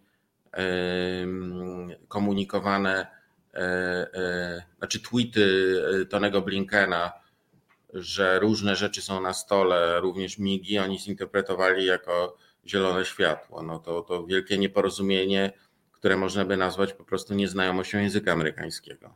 Nasze. I będziemy musieli do tego wrócić, Radku, bo tylko zasygnalizowaliśmy kilka rzeczy, kilka problemów, o których mało się mówi, więc e, zapraszam Cię w najbliższym czasie, żebyśmy mogli o tym powiedzieć więcej. Naszym gościem był Radek Korzycki, korespondent polskich mediów ze Stanów. Dziękuję Dzięki. serdecznie. Dziękuję. Dziękuję. Drodzy Państwo, no a teraz zgodnie z zapowiedzią e, nadchodzą nasze no, Państwa i moje ulubione dziennikarki, e, przedstawicielki zawodu, z którymi opiniami, z których opiniami czasami się nie zgadzam, ale zawsze czytam i myślę, jakby tutaj e, zająć stanowisko. Mm, brakuje nam do tanga trzeciej osoby, czy też do, do ta, no ale zobaczymy. Słuchajcie, natomiast no, pani Karolina potrafi z marszu wejść i jest osobą tak ułożoną co do swoich poglądów, przekonań i wartości, że nie będzie miała problemu z dołączeniem, że tak powiem, w biegu, a już są z nami dwie nasze gościnie, które serdecznie zapraszam, żeby się pokazały. Dobry wieczór, Beata Grabarczyk, Radio Nowy Świat. Dobry wieczór. I Żaneta Gotowalska na temat, jeszcze na temat. jeszcze na temat, ale mam nadzieję, że dzisiaj bardzo będzie na temat. Dzień dobry, dobry wieczór. Będzie. Będzie o, i Karina, słowo się rzekło. Tak jest, wszyscy w komplecie. Dobrze, to bez y, y, rutynowych y, komplementów z mojej strony bo wszyscy wiedzą, co myślę e, o waszej pracy. Bardzo szanuję. Krótko e, i na temat zacznijmy od tego, co trwa i będzie trwało, a potem e, porozmawiamy o tym, co miało miejsce. Najpierw, jeśli chodzi o kryzys uchodźczy, chciałem, żebyście odniosły się do tego, co mówił Henryk Kowalczyk, wicepremier w Sejmie, który triumfalnie, bym powiedział, ogłaszał, że Polsce nie ma obozów uchodźców i e, jesteśmy wzorem, w związku z tym to już od siebie e, dodaję e, dla Europy, która spodziewała się, że będziemy mieli takie obozy jak na przykład w Turcji. Mm, zacznijmy od Żanety, tak? Skoro na to temat. Miłe, to miłe, wiem, tak. że, wiem że, że miała, sygnalizowałaś, że masz to mocno przemyślane, więc Żaneto, Jesteś dumna z tego, że u nas nie ma obozów y, y, uchodźców, czy nie przyzwyczajasz się do tego tak jak ja? Przede wszystkim jestem dumna z tego, co robimy my jako społeczeństwo, w jaki sposób zareagowaliśmy na samym początku tego kryzysu uchodźczego, e, jak reagujemy cały czas, mimo że to nie jest sprint, lecz maraton i wszyscy trochę też tracimy siły w, w tym pomaganiu, bo wszyscy też jesteśmy obciążeni tym stresem, który no, siłą rzeczy ze względów geograficznych, ze względów społecznych nam wszystkim towarzyszy. E, no to to po pierwsze. E, ja bym się mocno nie przywiązywała do słów pana Kowalczyka, który mówi, że nie mamy obozów dla uchodźców. Dodałabym słówko jeszcze nie mamy obozów dla uchodźców. Jak już powiedziałam, jesteśmy na samym początku tej drogi. Na razie przybyło do nas y, całe morze y, osób, które poszukują schronienia, i na razie jesteśmy otwarci i jesteśmy w stanie fizycznie i y, technicznie pomagać tym osobom ale nie wiemy, jak długo ten konflikt, jak długo ta wojna będzie trwała w Ukrainie. Nie wiemy, jak dużo jeszcze osób będzie musiało uciekać ze swoich domów i nie wiemy, czy w ogóle jesteśmy w stanie i czy jesteśmy przygotowani na to, żeby tak długofalowo e, pomagać i tak długofalowo otwierać i domy, i serca. E, więc e, mówienie na samym początku drogi, że nie mamy czegoś i chwalenie się, że to jest taki sukces Polski, to kojarzy mi się z każdym innym odtrąbionym już sukcesem, że jesteśmy na końcu na ostatniej prostej pandemii, wygrywamy, wygrywamy i mm, każda taka wypowiedź się mściła prędzej czy później. No, chciałabym nie mieć tym razem racji, ale obawiam się, że może nas coś takiego czekać i to wcale nie jest nic złego, jeżeli byłaby taka sytuacja, bo dla nas obozy uchodźców kojarzą się z jakąś dramatyczną sytuacją, ale to są miejsca, w których ci ludzie mają schronienie i w taki sposób państwa te czy inne pomagają. Jeżeli jest jakaś duży, duży napływ, nie chcę mówić fala, bo nie bardzo nie lubię tego słowa, jeżeli e, jest duży napływ e, ludności z tego czy innego kraju, bo pamiętajmy, że uchodźcy to nie tylko Ukraina, tylko też inne kraje, a mam wrażenie, że skupiamy się w ostatnim czasie e, tylko i wyłącznie na tych naszych najbliższych sąsiadach siłą rzeczy, no bo jest tam otwarta wojna, ale pamiętajmy, że inni ludzie też potrzebują pomocy, więc tworzenie takich miejsc to nie jest nic złego, a w słowach, w ustach pana Kowalczyka mam wrażenie, że to jest coś takiego, jakbyśmy powinni, powinni byśmy się wstydzić, jeżeli coś takiego będzie miało u nas miejsce, więc nie, uważam, że nie powinniśmy się do tych słów przywiązywać i cały czas mocno trzymam kciuki, żeby to jak najszybciej się skończyło, ale nie jestem tak optymistycznie nastawiona jak pan Czarnek, który uważa, że jak tylko wojna się zakończy, to wszyscy już wrócą do siebie, bo e, wystarczy spojrzeć na to, jak wygląda teraz Ukraina, jak wyglądają domy i miejscowości tych osób, które musiały uciekać. E, no ja nie jestem takim optymistą jak, jak pan Czarnek i nie wydaje mi się, żeby to było tak proste do rozwiązania jak dwa razy dwa. E, więc mocno trzymam kciuki, żeby to jak najszybciej się skończyło. Mocno trzymam kciuki za naszą też jako społeczeństwo wytrzymałość i empatię i mam nadzieję, że nie będą wygrywały te e, coraz gorsze wypowiedzi momentami, które się pojawiają, które gdzieś tam e, próbują robić hierarchię wartości i ważności tego czy innego społeczeństwa. I jeżeli przyjdzie taki moment, że trzeba będzie założyć obozy dla uchodźców, to uważam, że tak trzeba będzie zrobić i nie ma nie ma innego wyjścia, no bo też e, trzeba liczyć się z możliwością pomocy przez inne kraje. Oczywiście to jest e, super ważne, ale trzeba też pamiętać o tym, że nie zawsze ta pomoc może być wystarczająca i może trzeba będzie jednak e, też słowa, nie chcę powiedzieć odszczekać, wypluć, panie Kowalczyk, y, i, i, i walnąć się w piersi mocno, bo póki co społeczeństwo się spisuje bardzo mocno i bardzo dobrze, a rządzący bardzo chętnie przyjmują te sukcesy społeczeństwa i te wszystkie dobre historie, które społeczeństwo robi na swoje konto, jak zwykle. Karolina, jak oceniasz y, propagandę rządu? Ja tutaj posłużę się konkretnym przykładem. E, słuchałem rozmowy Beaty Lubeckiej mm, w Radiu Z z Piotrem mm, Millerem, e, rzecznikiem rządu, gdzie dopytywała właśnie między innymi o te informacje, które płynęły z Torwaru, że y, krótko mówiąc jest chaos, a jedzenie wszystkim mm, e, setkom wtedy obecnym uchodźcom na Torwarze dostarczają samodzielnie z własnych środków, zasobów, etc. wolontariusze, którzy też zostali skrzyknięci tylko dlatego, że takich serce poprowadziło. Tymczasem Piotr Müller mówił tak, że no ale przecież teraz jest czas na to, żebyśmy wszyscy współpracowali nie rozdrabniajmy się. Czy warto, żebyśmy, czy, czy ty byś y, podpisała się pod tym, że nie należy się rozdrabniać i mm, oczekiwać jasnego planu i większego zaangażowania, a nie tylko jakichś politycznych przepychanek, które na przykład e, e, politycy PiSu z samorządowcami z opozycji sobie uprawiali. Karolina. No to jeśli chodzi o polityczne przypychanki, to chciałam Wam powiedzieć, że ja niezwykle chciałabym móc teraz przeczytać te maile, które pewnie przez innych adresów mailowych, ale nadal są rozsyłane między politykami e, obozu rządzącego, w których na pewno pojawia się mm, wiele dyskusji na temat tego, jak przerobić obecną sytuację w cudzysłowie polityczne złoto, bo ten cytat z maili znamy. Jestem przekonana, że takie rozważania trwały. Natomiast nie wiem, czy zwróciliście uwagę, że ta wypowiedź ministra Kowalczyka, o której przed chwilą e, Żaneta mówiła, e, zbiegła się tak interesująco w czasie z inną sytuacją, bo to się działo mniej więcej w tym samym momencie, w którym okazało się, że do ustawy e, dotyczącej pomocy uchodźcom z Ukrainy próbowano dopisać tą, wrzucić, tą, wrzu, wrzucić tę wrzutkę dotyczącą bezkarności covidowej.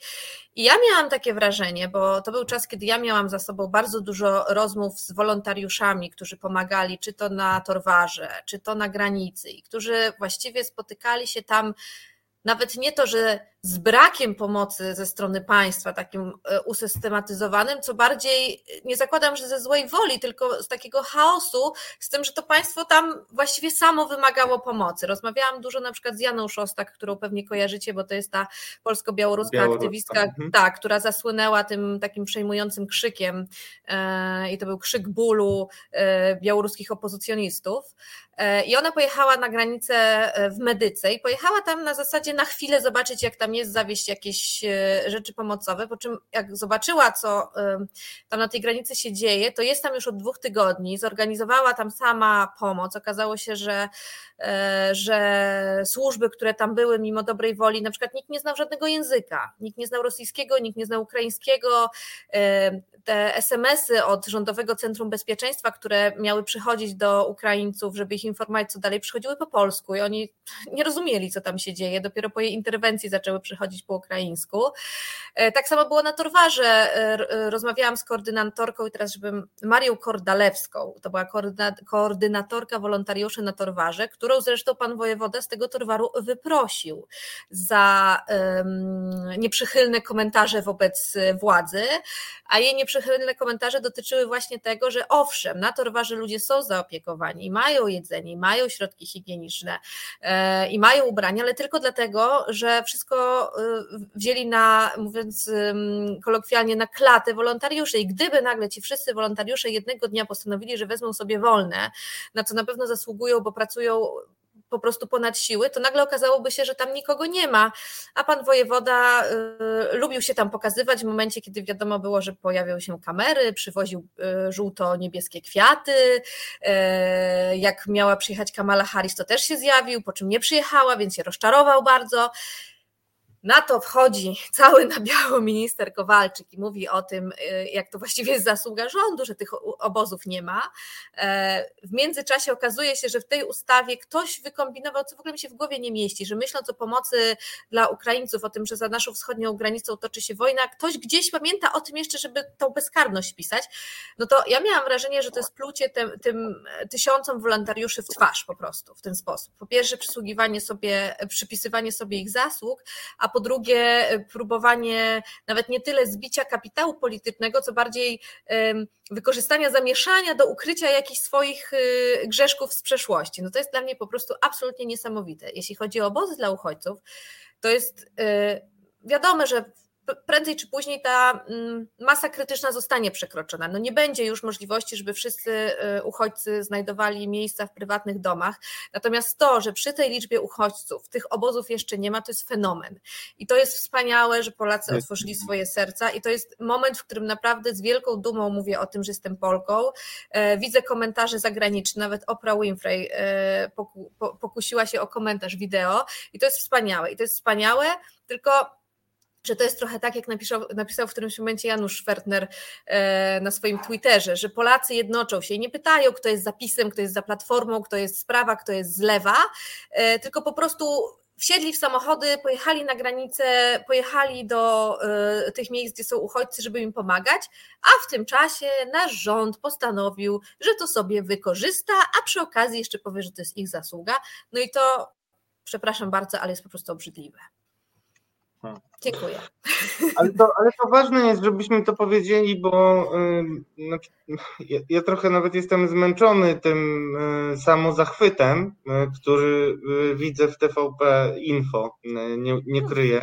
I nie będę was tutaj jakby y, obcinał, ale chciałbym, żebyśmy jednak wiedzieli, że to się skończy, ale nieważne, czy się skończy za tydzień, za miesiąc, czy nawet za trzy dni, to tak czy inaczej było to fenomenem i było to aktem no, wielkiej otwartości, która naprawdę nie, no, kłóci się z tą um, opinią o nas, która też ma niestety swoje podstawy, o tym, że jesteśmy społeczeństwem ksenofobicznym, e, niechętnym, takim wsobnym w pewien sposób, więc daliśmy dowód i, i, i, nie przekreślajmy tego, kiedy to się skończy, bo to się skończy. No oczywiście, że się skończy, bo są pewne siły, możliwości po prostu fizyczne, e, żeby tych ludzi przyjmować, ale to, co się wydarzyło do tej pory, masz rację, nawet jeśli skończyło się jutro, to i tak jest fenomenem na skalę światową i naprawdę powinniśmy być z tego bardzo dumni. Nie powinniśmy. Chociaż to oczywiście nie, nie, nie, nie znaczy to, żebyśmy jutro skończyli. Te, no, oczywiście. Beata, a jak ty odczytujesz swoim bezwzględnym osobom, o, znaczy, to, to, krótko i na temat, bez, nie bierze jeńców Beata Grabarczyk, Radio Nowy Świat i mówi nam o tym, jak odbiera propagandę o tym, że jesteśmy świetni, cudowni, tylko jakoś e, trudno jest dopatrzeć się, ile tej świetności zasługujemy, zawdzięczamy naszym przedstawicielom partii rządzącej. Czy przedstawicielom partii rządzącej może pojedynczym coś zawdzięczamy, natomiast w masie w tej chwili nie zawdzięczamy nic, ponieważ E, no mówiąc szczerze, rząd wiedział, że może dojść do takiej sytuacji, że tutaj e, przyjedzie jakaś grupa Ukraińców. Mówiło się, e, że może do półtora miliona, ale w żaden sposób sam się nie przygotowywał, tylko tak naprawdę zlecił samorządowcom, żeby w poszczególnych województwach znaleziono takie miejsca, w których można by tych uchodźców umieścić. U nas tych obozów, takich jakie znamy na, w Grecji czy, czy we Włoszech, to nie będzie, dlatego że E, e, wiecie, no tamte obozy, no to jest dramat po prostu, mówiąc krótko. Tam mieszkają miliony ludzi, tam nie ma e, często sanitariatów. Ci ludzie są pozostawieni sami, samym sobie. Często dla dużej grupy z nich nie wystarcza jedzenia. No to jest po prostu koszmar. Znaczy, módlmy się, żeby takich obozów nie było, bo, bo to jest absolutna masakra i, i ci ludzie zresztą dlatego stamtąd uciekają. To, co mieliśmy jesienią, te grupy ludzi uciekających z Syrii czy, czy z Jemenu, to są częściowo ludzie, którzy uciekają właśnie z takich obozów, którzy tam po prostu mieszkają latami, nie mają szans na nic, dzieci nie chodzą do szkół. Y, no, były takie te historie, że tam niektórzy rodzice sprzedają swoje mm, małe dzieci albo wydają nastoletnie, mało nastoletnie, czyli 11-12-letnie dziewczynki za mąż za starców, po to, żeby te dziewczynki, żeby się ich pozbyć, bo one są ciężarem w pewnym sensie, one też zyskują e, jakieś tam domy i, e, i powiedzmy, że w miarę spokojne życie. Więc takich obozów u nas nie będzie, bo chociażby z tego powodu, że u nas się tych namiotów takich e, prowizorycznych postawić nie da, bo no też klimat na to nie pozwala, tak? One mogłyby powstać latem, ale, ale po lecie to ale byłby są też obozy, gdzie jest pełno śniegu i to wszystko topi się w błocie. To prawda, no czy w takie, tak, w Syrii rzeczywiście takie obozy są. No ale u nas e, rząd wymyślił sobie, że to nie będą tego typu obozy, tylko to będą takie miejsca e, zbiorowego przechowywania, no, tak jak jest Torwar czy ta hala ptaka. Ta hala ptaka jest niby takim miejscem, gdzie tam ludzie są 3-5 dni i są wysyłani e, dalej gdzieś w Polskę, gdzie jest jakieś, jakieś, jakaś lepsza akomodacja dla nich. Tylko w którymś momencie to może być właśnie takie miejsce, w którym ci ludzie będą mieszkali. I to może być właśnie taki nasz, nasz obóz. I teraz e, kwestią, znaczy, po tym jak e, rząd zrzucił wszystko na, na samorządy, samorządy. On nawet nie zrzucił, bo jak, żeby zrzucać, to musiałby to najpierw wziąć na siebie. On po prostu od razu to no, no zostawił. Tak, no właściwie tak, tak. Bo powiedział samorządowcom, radźcie sobie, my wam za to zapłacimy, chociaż nie wiadomo ile, nie wiadomo kiedy i, i, i radźcie sobie. No i to samorządy szukały tych miejsc miejsc, tak, gdzie mogliby ewentualnie ci ludzie, którzy przyjadą, jeżeli wybuchnie wojna, bo to jeszcze było przed e, wybuchem wojny, gdzie oni mogliby zostać e, umieszczeni. Natomiast ta cała reszta, czyli to, że ci ludzie mają co jeść, mają środki mm, jakieś e, higieniczne, że dzieci dostają zabawki i że ci ludzie trafiają ze swoimi problemami do lekarza i tak dalej, i tak dalej, to jest wyłącznie inicjatywa pojedynczych osób. Ci ludzie zazwyczaj, oni nie zostali wezwani przez kogoś, oni poszli po prostu w odruchu serca. No i jak się mówi o tym, że był bałagan na Torwarze, czy, czy bałagan na dworcu centralnym, czy na przejściach granicznych, to ten bałagan wynikał z tego, że tych działań nikt nie koordynował. To znaczy mogło się zjawić 50 osób z wodą mineralną, a na przykład nie było nikogo z kanapkami. E, no, efekt tego był taki, że ludzie wrzucani na społecznościówki jakieś posty, wiecie, brakuje kanapek i te kanapki w ciągu 15-20 minut wjeżdżały. Natomiast no, trzeba było znaleźć kogoś, kto będzie koordynował tym wszystkim, co się w tych poszczególnych miejscach dzieje. No i stało się tak, że tam z tych grup po prostu wyrośli tacy liderzy, którzy zaczęli koordynować te działania. No i na to wszystko właśnie wjeżdża na dworzec centralny wojewoda Radziwił i mówi, że to oni tu wszystko świetnie zorganizowali, czy minister Kowalczyk, wicepremier Kowalczyk i też jest zachwycony po prostu, bo Polacy biorą ludzi do siebie. No fajnie, tylko e, e, panowie nic nie zrobili e, w tym kierunku, żeby ci ludzie rzeczywiście zostali porządnie zaopiekowani. Naprawdę, dzięki Bogu, że w nas się budzi takie jakieś emocjonalne szaleństwo w takich sytuacjach kryzysowych i my potrafimy My tak lubimy się tak w sytuacjach, tak, ja, my, ja Polacy. Jest, ja powiedziałam, że to jest takie pospolite ruszenie, natomiast e, zwrócił mi uwagę profesor Duszczyk, że pospolite, e, pospolite ruszenie było wtedy, kiedy e, te wojska były wzywane do tego, żeby się stawić. Tu nikt nikogo nie wzywał. Tu ludzie w odruchu po prostu absolutnego emocjonalnego szaleństwa rzucili się, będziemy pomagać i rzucili się hurtowo. Fantastycznie. No tylko rzeczywiście, że że jest tak, że ci ludzie na tych, e, na tych dworcach, e, w, w tych halach, oni są no, wykończeni. Właśnie dlatego, że nie ma nikogo, kto by nadzorował to, to z ramienia wyższych władz, nie wiem, niech to będzie wojewoda. Tylko ten wojewoda musi dać pieniądze, przyprowadzić ludzi, musi mieć ludzi, którzy powiedzą, dobra, brakuje nam tego, tego, tego, tego, musi być ktoś od aprowizacji po prostu, kto to kontroluje, kto to rozdziela, który, nie wiem, na przykład ustali jakieś godziny, w tych godzinach wydawane są pieluchy, w tych godzinach wydawane są kremy, w tamtych kanapki i tak dalej. Znaczy to musi wszystko mieć jakieś ręce i nogi. Potrzebni są rzeczywiście no, tacy, tacy menadżerowie tych, tych, tych miejsc. Y, I wygląda na to, że myśmy się po, pierwsze zabrali za to, y, my jako rząd oczywiście, jako państwo, zabrali się za to za późno. Y, po drugie okazuje się, że my po prostu nie mamy w ogóle takich, takich sił w odwodzie, tak? Znaczy nie mamy takich specjalistów na stanie, których można do tego typu, do tego typu rzeczy wykorzystać, oprócz Straży Pożarnej. No bo Straż Pożarna rzeczywiście sprawdza się w tym fenomenalnie. Ale na przykład Wojska Ochrony Terytorialnej, oni powinni tam być, to oni powinni się zajmować tą pomocą. Oni tam są, taka... ale też to jest ale takie... Są, no właśnie, ale też tego nie koordynują, bo nikt nie dał im takich, e, takich uprawnień, zdaje się. Z tego, tak? co słyszałam, to na Torwarze są, ten ale WOT jest, jako, ale... ale, jako, ale... jako formacja, czy jako po prostu poszczególni żołnierze? No właśnie, no bo, nie, no to tak no, wszystko to, jest to, właśnie nieskoordynowane. No i to właśnie wszystko jest na zasadzie takiego. E, Harcerze są, no, ale to też słyszałam to też... od wolontariuszy, że oni są pełni dobrego serca, ale na przykład to są dzieciaki, więc oni nie, no. nie zachowują do końca zasad higieny, na przykład przy wydawaniu posiłków, no bo, bo to są dzieci, no wiemy, harcerze no, to są dzieci. oni przyjechali pomóc, tak? Bo oni tak. się zajmowali tym, że, że trzeba właśnie umyć łapki przed, e, nie mówiąc już o tym, że tam się nie można dostać, znaczy na torwarze to można, ale na dworcu nie można się dostać do toalety, tak? Bo, bo to 3 zł kosztuje, jakiś kosmos.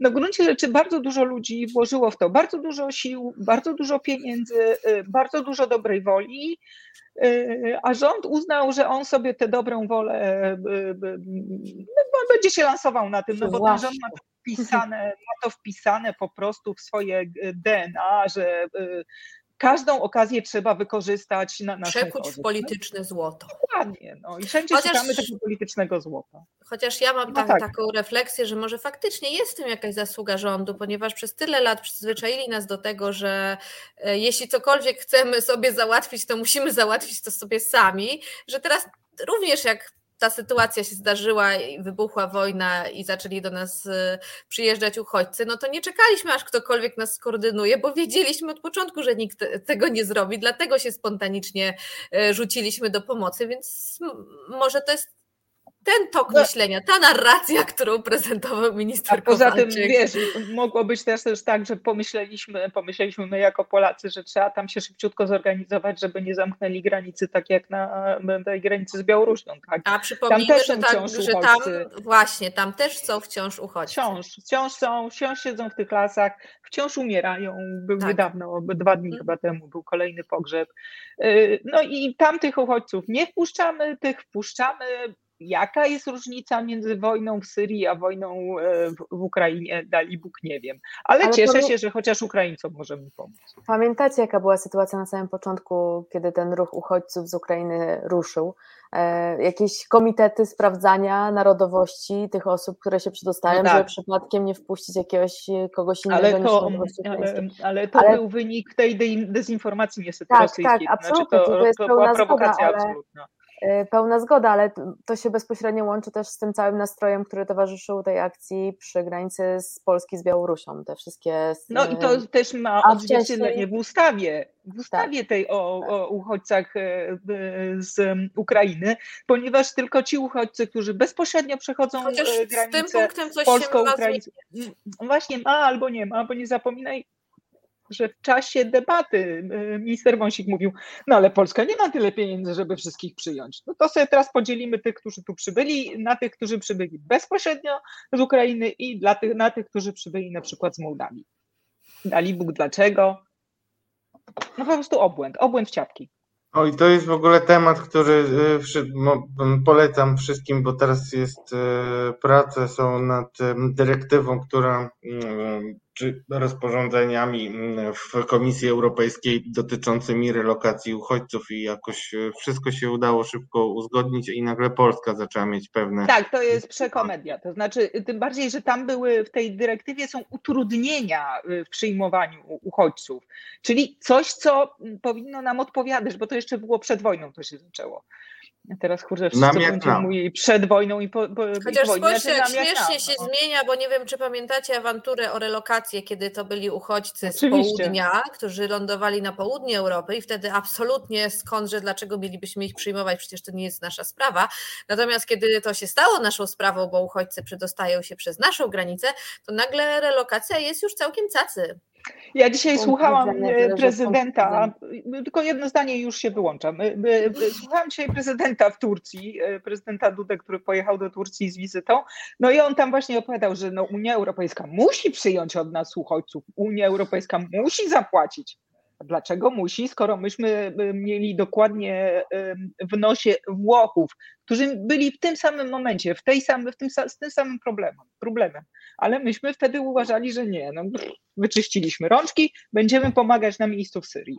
No to dlaczego teraz Włosi mają przyjmować tych, tych uchodźców? Na szczęście Włosi są Ale dalej chcemy pomagać na miejscu, bo tutaj tak, no tak. Radku, wyręczę Ci i zrobię taką ładną, ładne przejście, bo y, Mostek. pan wice, figurę zrobię taką akrobatyczną, bo pan wicepremier Kaczyński chce na miejscu pomagać pokojową misję NATO, chce wysyłać do e, Ukrainy. No.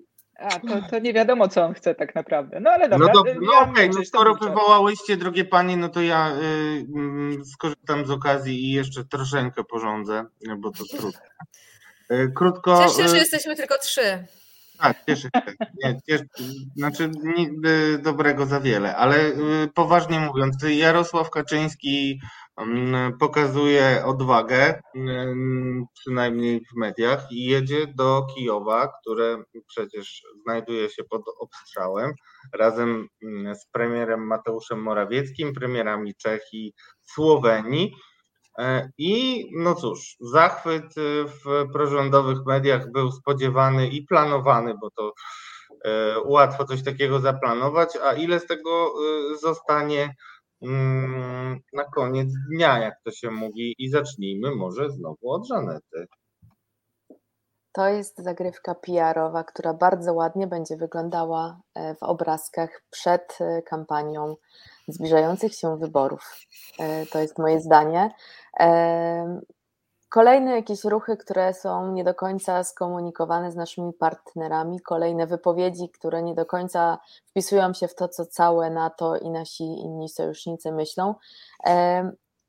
Ja widząc że absolutnie zgadzam się z tym, że to jest akt odwagi jechać tam i e, próbować cokolwiek robić w sytuacji, w której dochodzi do nie tylko wojny, ale do masowego ludobójstwa i aktów absolutnie, e, które wymykają się jakimkolwiek e, kulturalnym opisom i cenzuralnym.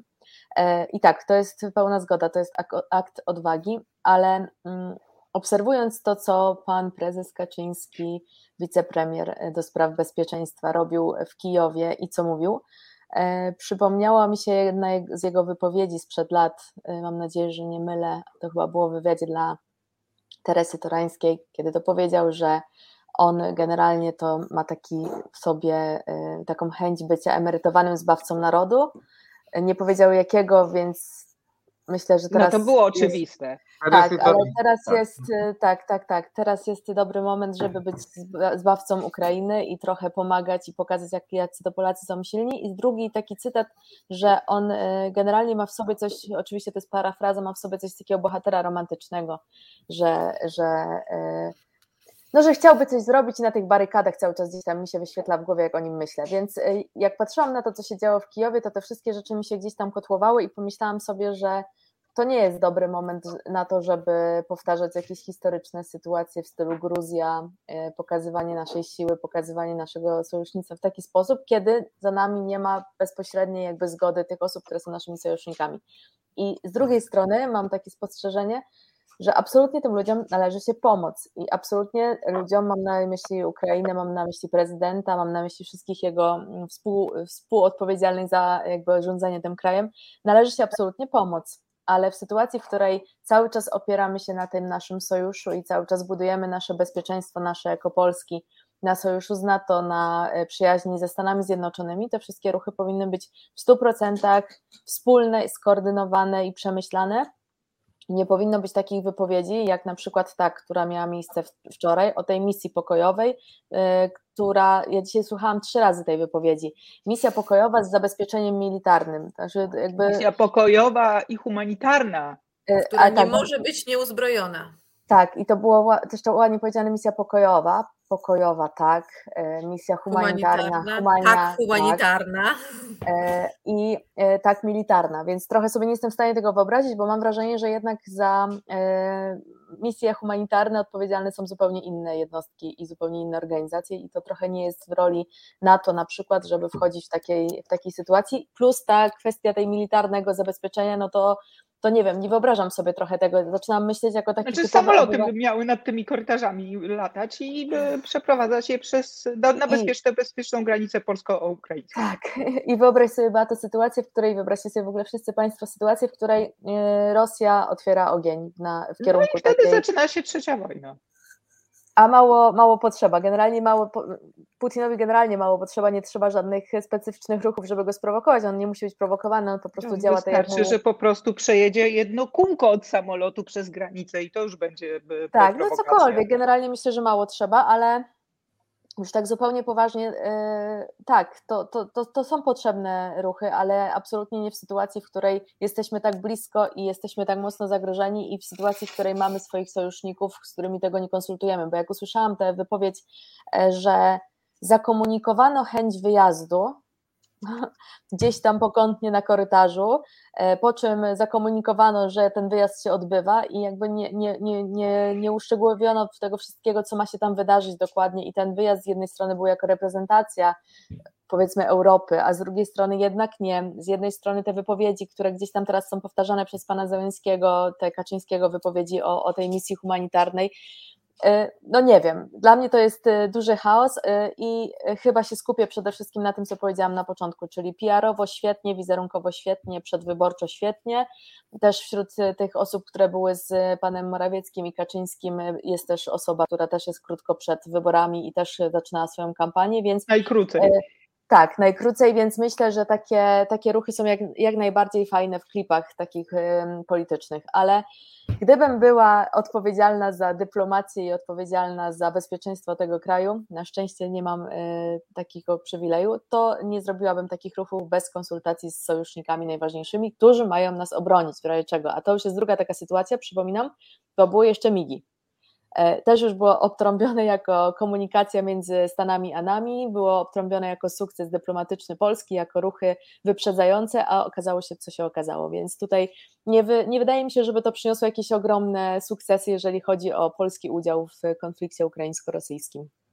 To jeszcze powiem jedno, że mogłyście nie, nie przeczytać tekstu Tomka, ale bardzo Wam polecam. Tomek napisał komentarz do tego, jak,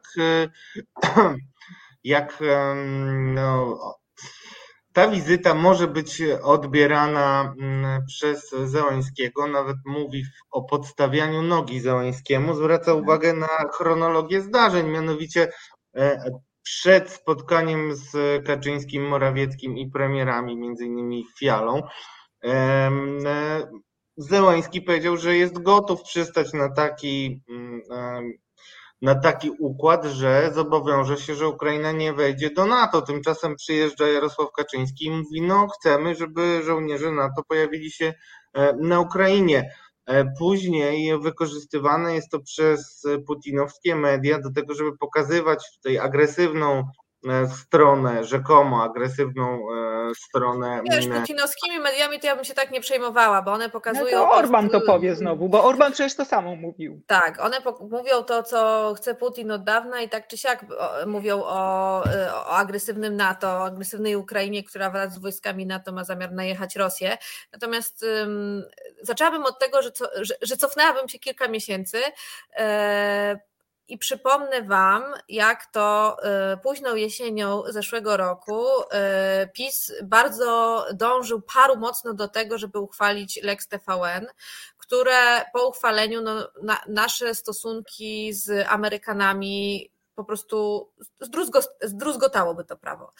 I najprawdopodobniej Prawo i Sprawiedliwość robiło to już wiedząc od Amerykanów, e, o planach Putina, inwazji na Ukrainę, ponieważ y, Amerykanie wiedzieli o tym najprawdopodobniej, najprawdopodobniej najpóźniej w październiku i najprawdopodobniej najpóźniej w listopadzie poinformowali o tym stronę polską. I strona polska, wiedząc o tym, że szykuje się nam na wschodzie wojna, postanowiła jeszcze dodatkowo skłócić się z naszym najsilniejszym sojusznikiem, czyli ze Stanami, e, próbując przepchnąć przez Sejm Lex TVN. To tak mała taka dygresja, ale może pokazuje, jak bardzo przejmujemy się tym, co nasi sojusznicy sobie o nas myślą i jak bardzo jesteśmy zafiksowani na tą naszą wewnętrzną e, wojenkę.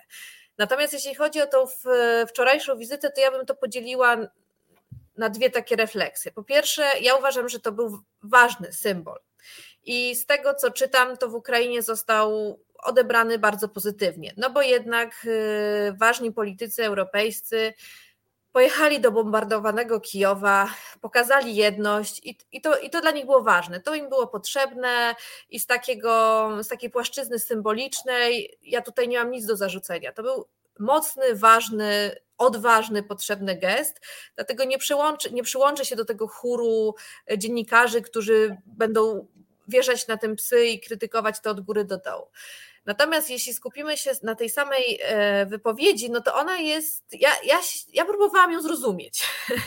próbowałam ją zrozumieć, mm, dlatego że zastanawia, zaczęłam się zastanawiać, jak mogłaby wyglądać taka misja pokojowa NATO. Po pierwsze, NATO samo z siebie misji pokojowej e, nie może poprowadzić. Musiałoby e, zostać wynajęte do takiej misji przez ONZ, a jak wiadomo, Rosja zawetuje w Radzie Bezpieczeństwa ONZ taki pomysł, więc to już na tym no etapie no tak, Ale to można przeprowadzić ale... przez zgromadzenie ogólne, tak jak i tą, tą Tak, ale uchwałę, już tak, tak pomijając, y, y, pomijając to, zastanawiałam się, jak taka misja pokojowa wchodzi do Ukrainy no, wchodzi siłą, tak? No bo w, tam są żołnierze rosyjscy, czyli co? Ma czołgi, ma właśnie myśliwce, które torują ją drogę, jej drogę przez tą Ukrainę. No i w tym momencie ta misja pokojowa już nie jest misją pokojową, jest misją militarną. I taka misja militarna, podobnie jak zamknięcie, słuchajcie, ja nie jestem ekspertką od wojskowości, więc wszystko to, co ja mówię, to jest na tak zwany chłopski rozum, ale wydaje mi się to na tyle oczywiste, y, że jest problem z zamknięciem nieba nad Ukrainą, bo nie chcemy eskalować tego konfliktu i nie chcemy, żeby on się zamienił w trzecią wojnę światową, w którą zaangażowany jest cały świat i bomby spadają już nie tylko na miasta ukraińskie, ale także na miasta europejskie, w tym na przykład na Warszawę. Chcemy tego uniknąć. Tak samo wchodzenie siłą wojskami NATO, bo to o czym mówił premier Kaczyński, no to, to, do tego de facto, to zresztą jest słowo, które pan premier lubi, de facto sprowadza się do tego, że te wojska NATO musiałyby do tej Ukrainy wyjść siłą, no bo nie wyobrażam sobie, żeby się wojska rosyjskie rozstąpiły i powiedziały, a zapraszam. Zapraszam. No tak by nie było, więc zupełnie tego nie rozumiem, tej wypowiedzi, zwłaszcza, że nie była konsultowana e, z nikim e, z NATO, e, a jak to, jeśli dobrze pamiętam, premier Kaczyński powiedział, my jesteśmy do tego przekonani, mając na myśli zebranych tam polityków. No, Mało to było dyplomatyczne i tu zgadzam się z Żanetą, że bardziej ten cały wyjazd był e, pod względem PR-owym nie tylko dla naszych, ale dla wszystkich biorących tam udział polityków ważny. Natomiast mimo tych słów krytycznych, nie lekceważyłabym tego jako symbolu, który Ukraińcy odebrali naprawdę pozytywnie.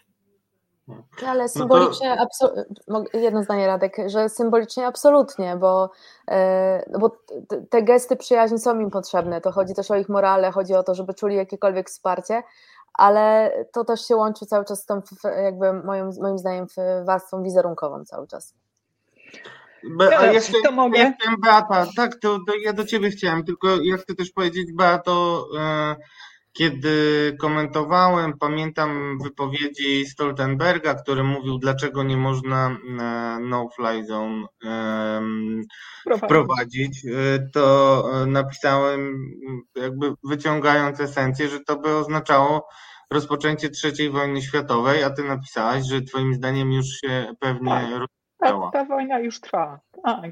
Słuchajcie, no bo sytuacja jest tak, znaczy, to jest po prostu milion kawałków do złożenia, że tak powiem, w tym, tej, w tym, w tym, w tym wydarzeniu, ale zacznijmy od tej trzeciej wojny, o, której Radek, o którą Radek pyta. Słuchajcie, no sytuacja jest taka, Putin może tę wojnę A wygrać, B przegrać. Jeżeli on ją wygra, no to Putin to jest taki gość, który się na tym nie zatrzyma, więc teraz e, załatwi Ukrainę, potem odczeka chwilę, bo znowu nazbiera to będzie dosyć krótka chwila, bo pamiętajmy, że Putin ma 70 lat, w związku z czym potrzebuje mm, e, szybkiego sukcesu. No i moim zdaniem on sobie tam chwilę tę swoją armię znowu zaopatrzy w stosowną broń, znowu mięsa armatniego nazbiera i ruszy na Mołdawię, a potem pewnie na e, Pribałtykę. Jak ruszy na Pribałtykę, no to już wiadomo, że na to wjechać musi. Nie ma takiej możliwości, żeby nie wjechało. No więc trzecia wojna zaczęła się. Jeżeli Putin przegra, to on z samej zemsty po prostu zrobi e, taki kipisz, jeżeli tylko troszkę obliże rany, e, z samej tej wściekłości zaatakuje kogoś e, jakimś ładunkiem nuklearnym, to nie musi być taki ładunek, który całą ziemię od razu rozwali, tylko to może być taki taktyczny ładunek, który, nie wiem, uderzy w jakieś miasto i pokaże nam Putin, do czego on tu jest gotów. Jak pójdzie atomówka w ruch, no to sorry, ale na to nie, się nie powstrzyma. Zresztą myślę sobie, że po takich akcjach jak dzisiaj, czyli spuszczenie bomb na teatr w Mariupolu, gdzie ludzie się chronili i zginęło prawdopodobnie, czy znaczy tego jeszcze nie wiemy, tam było około 1000-1200 osób, wiele tych osób na pewno zginęło, być może wszyscy, nie wiem czy widzieliście e, zdjęcia, ten teatr jest właściwie e, zrównany z ziemią, jak ktoś był w podziemiu, być może się uratował. Więc e, jeżeli będzie dochodziło do tak, takich aktów no, ludobójstwa, no nie ma co ukrywać, to ja myślę, że, że, że, że my nie mamy wyjścia. To znaczy opinia publiczna, y, zobaczcie, już teraz we wszystkich krajach Unii Europejskiej y, jest mocno za tym, żeby wojska NATO weszły, żeby interwencja była mocniejsza. Y, to jest od y, tam 65 chyba do, do nawet 90% głosów. Znaczy ludzie po prostu widząc y, to, co się w Ukrainie dzieje, w którymś momencie zmuszą swoje rządy do większego działania, dlatego że no, to, to, to też Ukraina doskonale wykorzystuje to, co się dzieje pod względem PR-owym, nawet może nawet nie tyle PR-owym, no co takim czysto propagandowym. No zobaczcie ten film, który dzisiaj Zełański pokazał w, w, w amerykańskim kongrecie. E, no, absolutnie było to takie do łzy ostatniej, doskonale do, podprowadzone, tu dzieci śmiejące się za chwilę, miejsce, gdzie te dzieci się śmiały, kompletnie zrujnowane, dzieci e, poranione, te kobiety w ciąży wynoszone ze szpitala i tak dalej, i tak dalej. Znaczy Putin, e, Zełański pokazał Amerykanom, co robi Putin z jego krajem, I pokazał to właśnie od takiej bardzo emocjonalnej strony. I on na te emocje gra. Zresztą zobaczcie, jaka jest polityka informacyjna ukraińskiego rządu. Czy my wiemy, ilu żołnierzy y, ukraińskich ginęło? Czy my wiemy, ile sprzętu zostało stracone? Nic nie wiemy. Wiemy tylko o tym, że y, cyganie w ciągnikach albo rolnicy w ciągnikach ściągają czołgi i wozy bojowe. No więc to, to jest jakby jedna, jedna, jeden aspekt tej rzeczywistości i moim zdaniem ta druga wojna, ta trzecia wojna światowa trwa, ona się na razie rozgrywa na poziomie internetu, ona się jeszcze rozgrywa na poziomie jakichś debat i dyskusji, natomiast w którymś momencie do tego zwarcia militarnego myślę, że dojdzie. No bo jeżeli e, nie dojdzie, to z kolei powtarzamy dokładnie to samo, co działo się w 1938 i 1939 roku e, z Niemcami i z resztą Europy, tak? A Niemcy weszli do, Rosy, do, do Słowa, do Czech i do Czechosłowacji, no, no dobra, no to bronią swoich ich kawałek. Ausschluss Austrii, no nie, no ale to przecież Austria jest, nie? No a potem się zaczęło już na całego, więc e, jeżeli nie zareagujemy, to właśnie tak się będzie działo. To znaczy, nie zapominajmy, że wojna trwa trzeci tydzień, i ci ludzie, e, nawet przy ich całym zapale i przy ich chęci obrony swojej ojczyzny, przy ich całkowitym poświęceniu oni są po prostu śmiertelnie zmęczeni. Nawet gdyby e, e, właśnie napędzeni tą adrenaliną w którymś miejscu po prostu ciała odmówią im posłuszeństwa i oni muszą gdzieś to chociaż trochę odpocząć i odespać. No więc to jest ten, ten, ten jeden wątek. Natomiast wyprawa naszych panów, no to ja to widzę w ogóle w 15 aspektach mniej więcej. To znaczy tak, jedno to jest absolutnie psychologiczny problem, to znaczy Jarosław Kaczyński musiał dorównać bratu. No po prostu dla niego to było, myślę, że to był taki punkt nie tyle honoru, co takiej e, więzi, więzi bliźniaczej. Tak? Bliźniacy powtarzają pewne rzeczy, e, w związku z czym Jarosław Kaczyński postanowił powtórzyć e, wyczyn swojego brata, przy czym no, tu się o tyle zawiódł, że nie było wiecu. Ja przypominam, że Lech Kaczyński wystąpił na wiecu w Gruzji. Yy, no i do Lecha Kaczyńskiego strzelali, tak? Tam jakieś poszły strzały do, tej, do tego konwoju samochodowego, który jechał do Gruzji. Natomiast yy, co do tego, że to było odważne, to o tyle bym dyskutowała, że część zachodnia Ukrainy jest jednak wolna od wojny, to znaczy tam są pojedyncze jakieś zdarzenia, Kijów nie jest miastem oblężonym. Te wszystkie ataki nie dolatują do centrum miasta, to tylko dolatuje na te obrzeża, na te albo pod kijowskie miejscowości, albo na jakieś takie osiedla podkijowskie. Do centrum nie dolatują i zresztą tak jak dzisiaj słuchałam Maxa Rigamontiego, który wrócił z Kijowa, mówi, że w tym mieście jest po prostu spokojnie. No więc panowie nie jechali y, pod jakimś ostrzałem artylerii, amerykańskim y, w obawie, że tam coś im się, coś im się stanie. Jak widać, bardziej bali się lecieć samolotem niż, e, niż w ogóle się tam dostać. No więc to jest, to jest jedna rzecz. Natomiast jest to gest ważny, ważny no z jednej strony dlatego, że tu też znowu kilka części. Y, y, Polska w ostatnich miesiącach. Beata, człowiek dygresja. Sorry. Próbuję to rozebrać wszystko na kawałki, a potem złożyć w jedną kostkę Rubika. Wiecie, ja kostki Rubika tak nie umiałam ułożyć, musiałam ją na kawałki rozłożyć. No więc e, e, to jest tak, że, że to jest e, Polska od pewnego czasu w regionie straciła. Myśmy zawsze się czuli przywódcą tego regionu. Nasze miejsce przy tym konflikcie z Białorusią i uchodźcami z Białorusi na czoło wysunęła się, wysunęła się Litwa. No więc e, rozumiem, że postanowił e, tutaj rząd i PiS nadrobić tę sytuację i przejąć e, przywództwo w regionie. Znowu się nie udało, bo Litwini byli pierwsi dzisiaj, chociaż chyba takiego show nie zrobili, albo myśmy tego nie obserwowali. Więc z tego punktu widzenia to dla Polski gdzieś tam była ważna wizyta. To była ważna też wizyta, żeby pokazać, że, że y, nie tylko Litwinom, tak, i tutaj naszemu regionowi, ale w ogóle światu, y, że my się na tym temacie znamy. Znaczy, znamy się na temacie Rosji, agresywnej Rosji, imperialnej Rosji i znamy się na tym, co się dzieje w naszym regionie.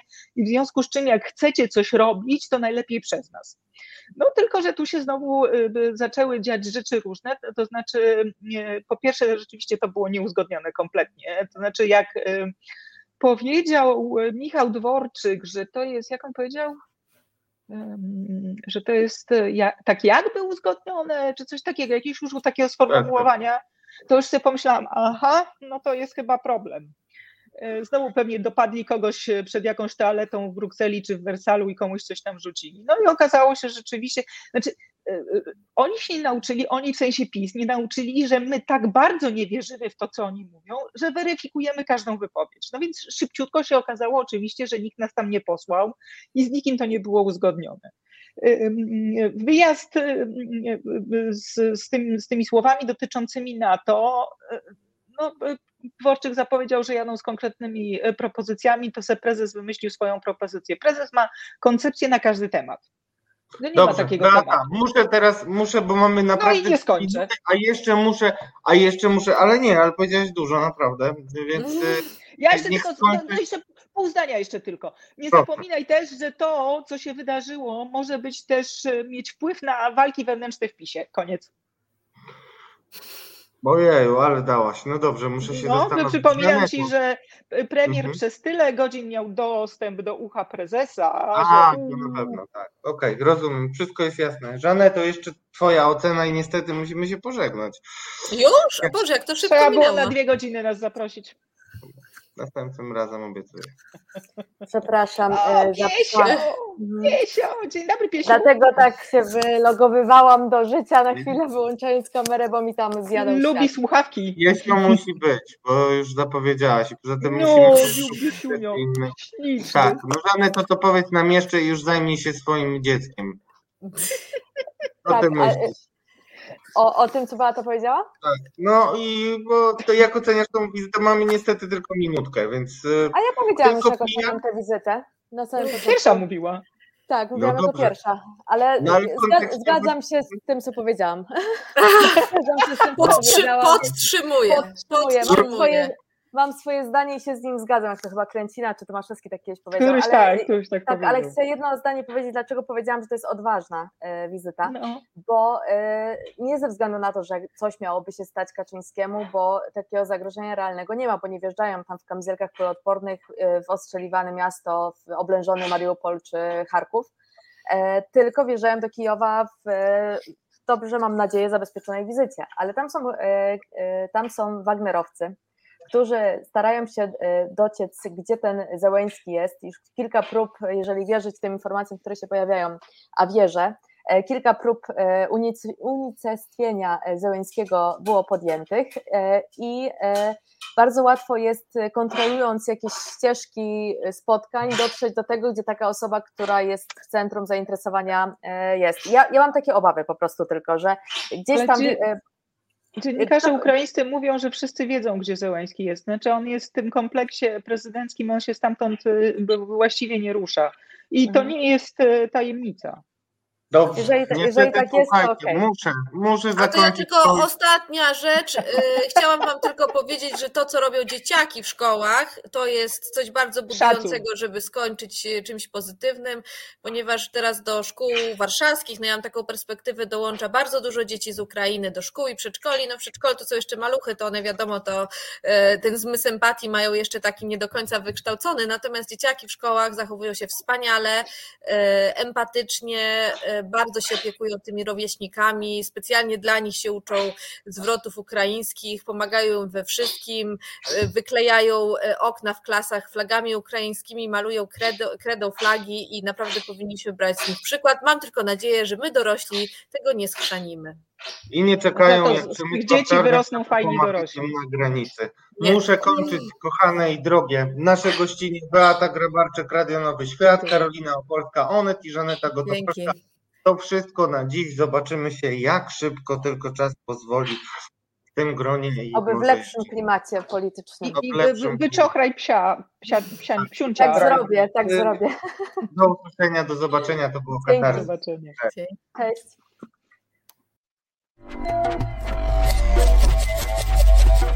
Reset Obywatelski.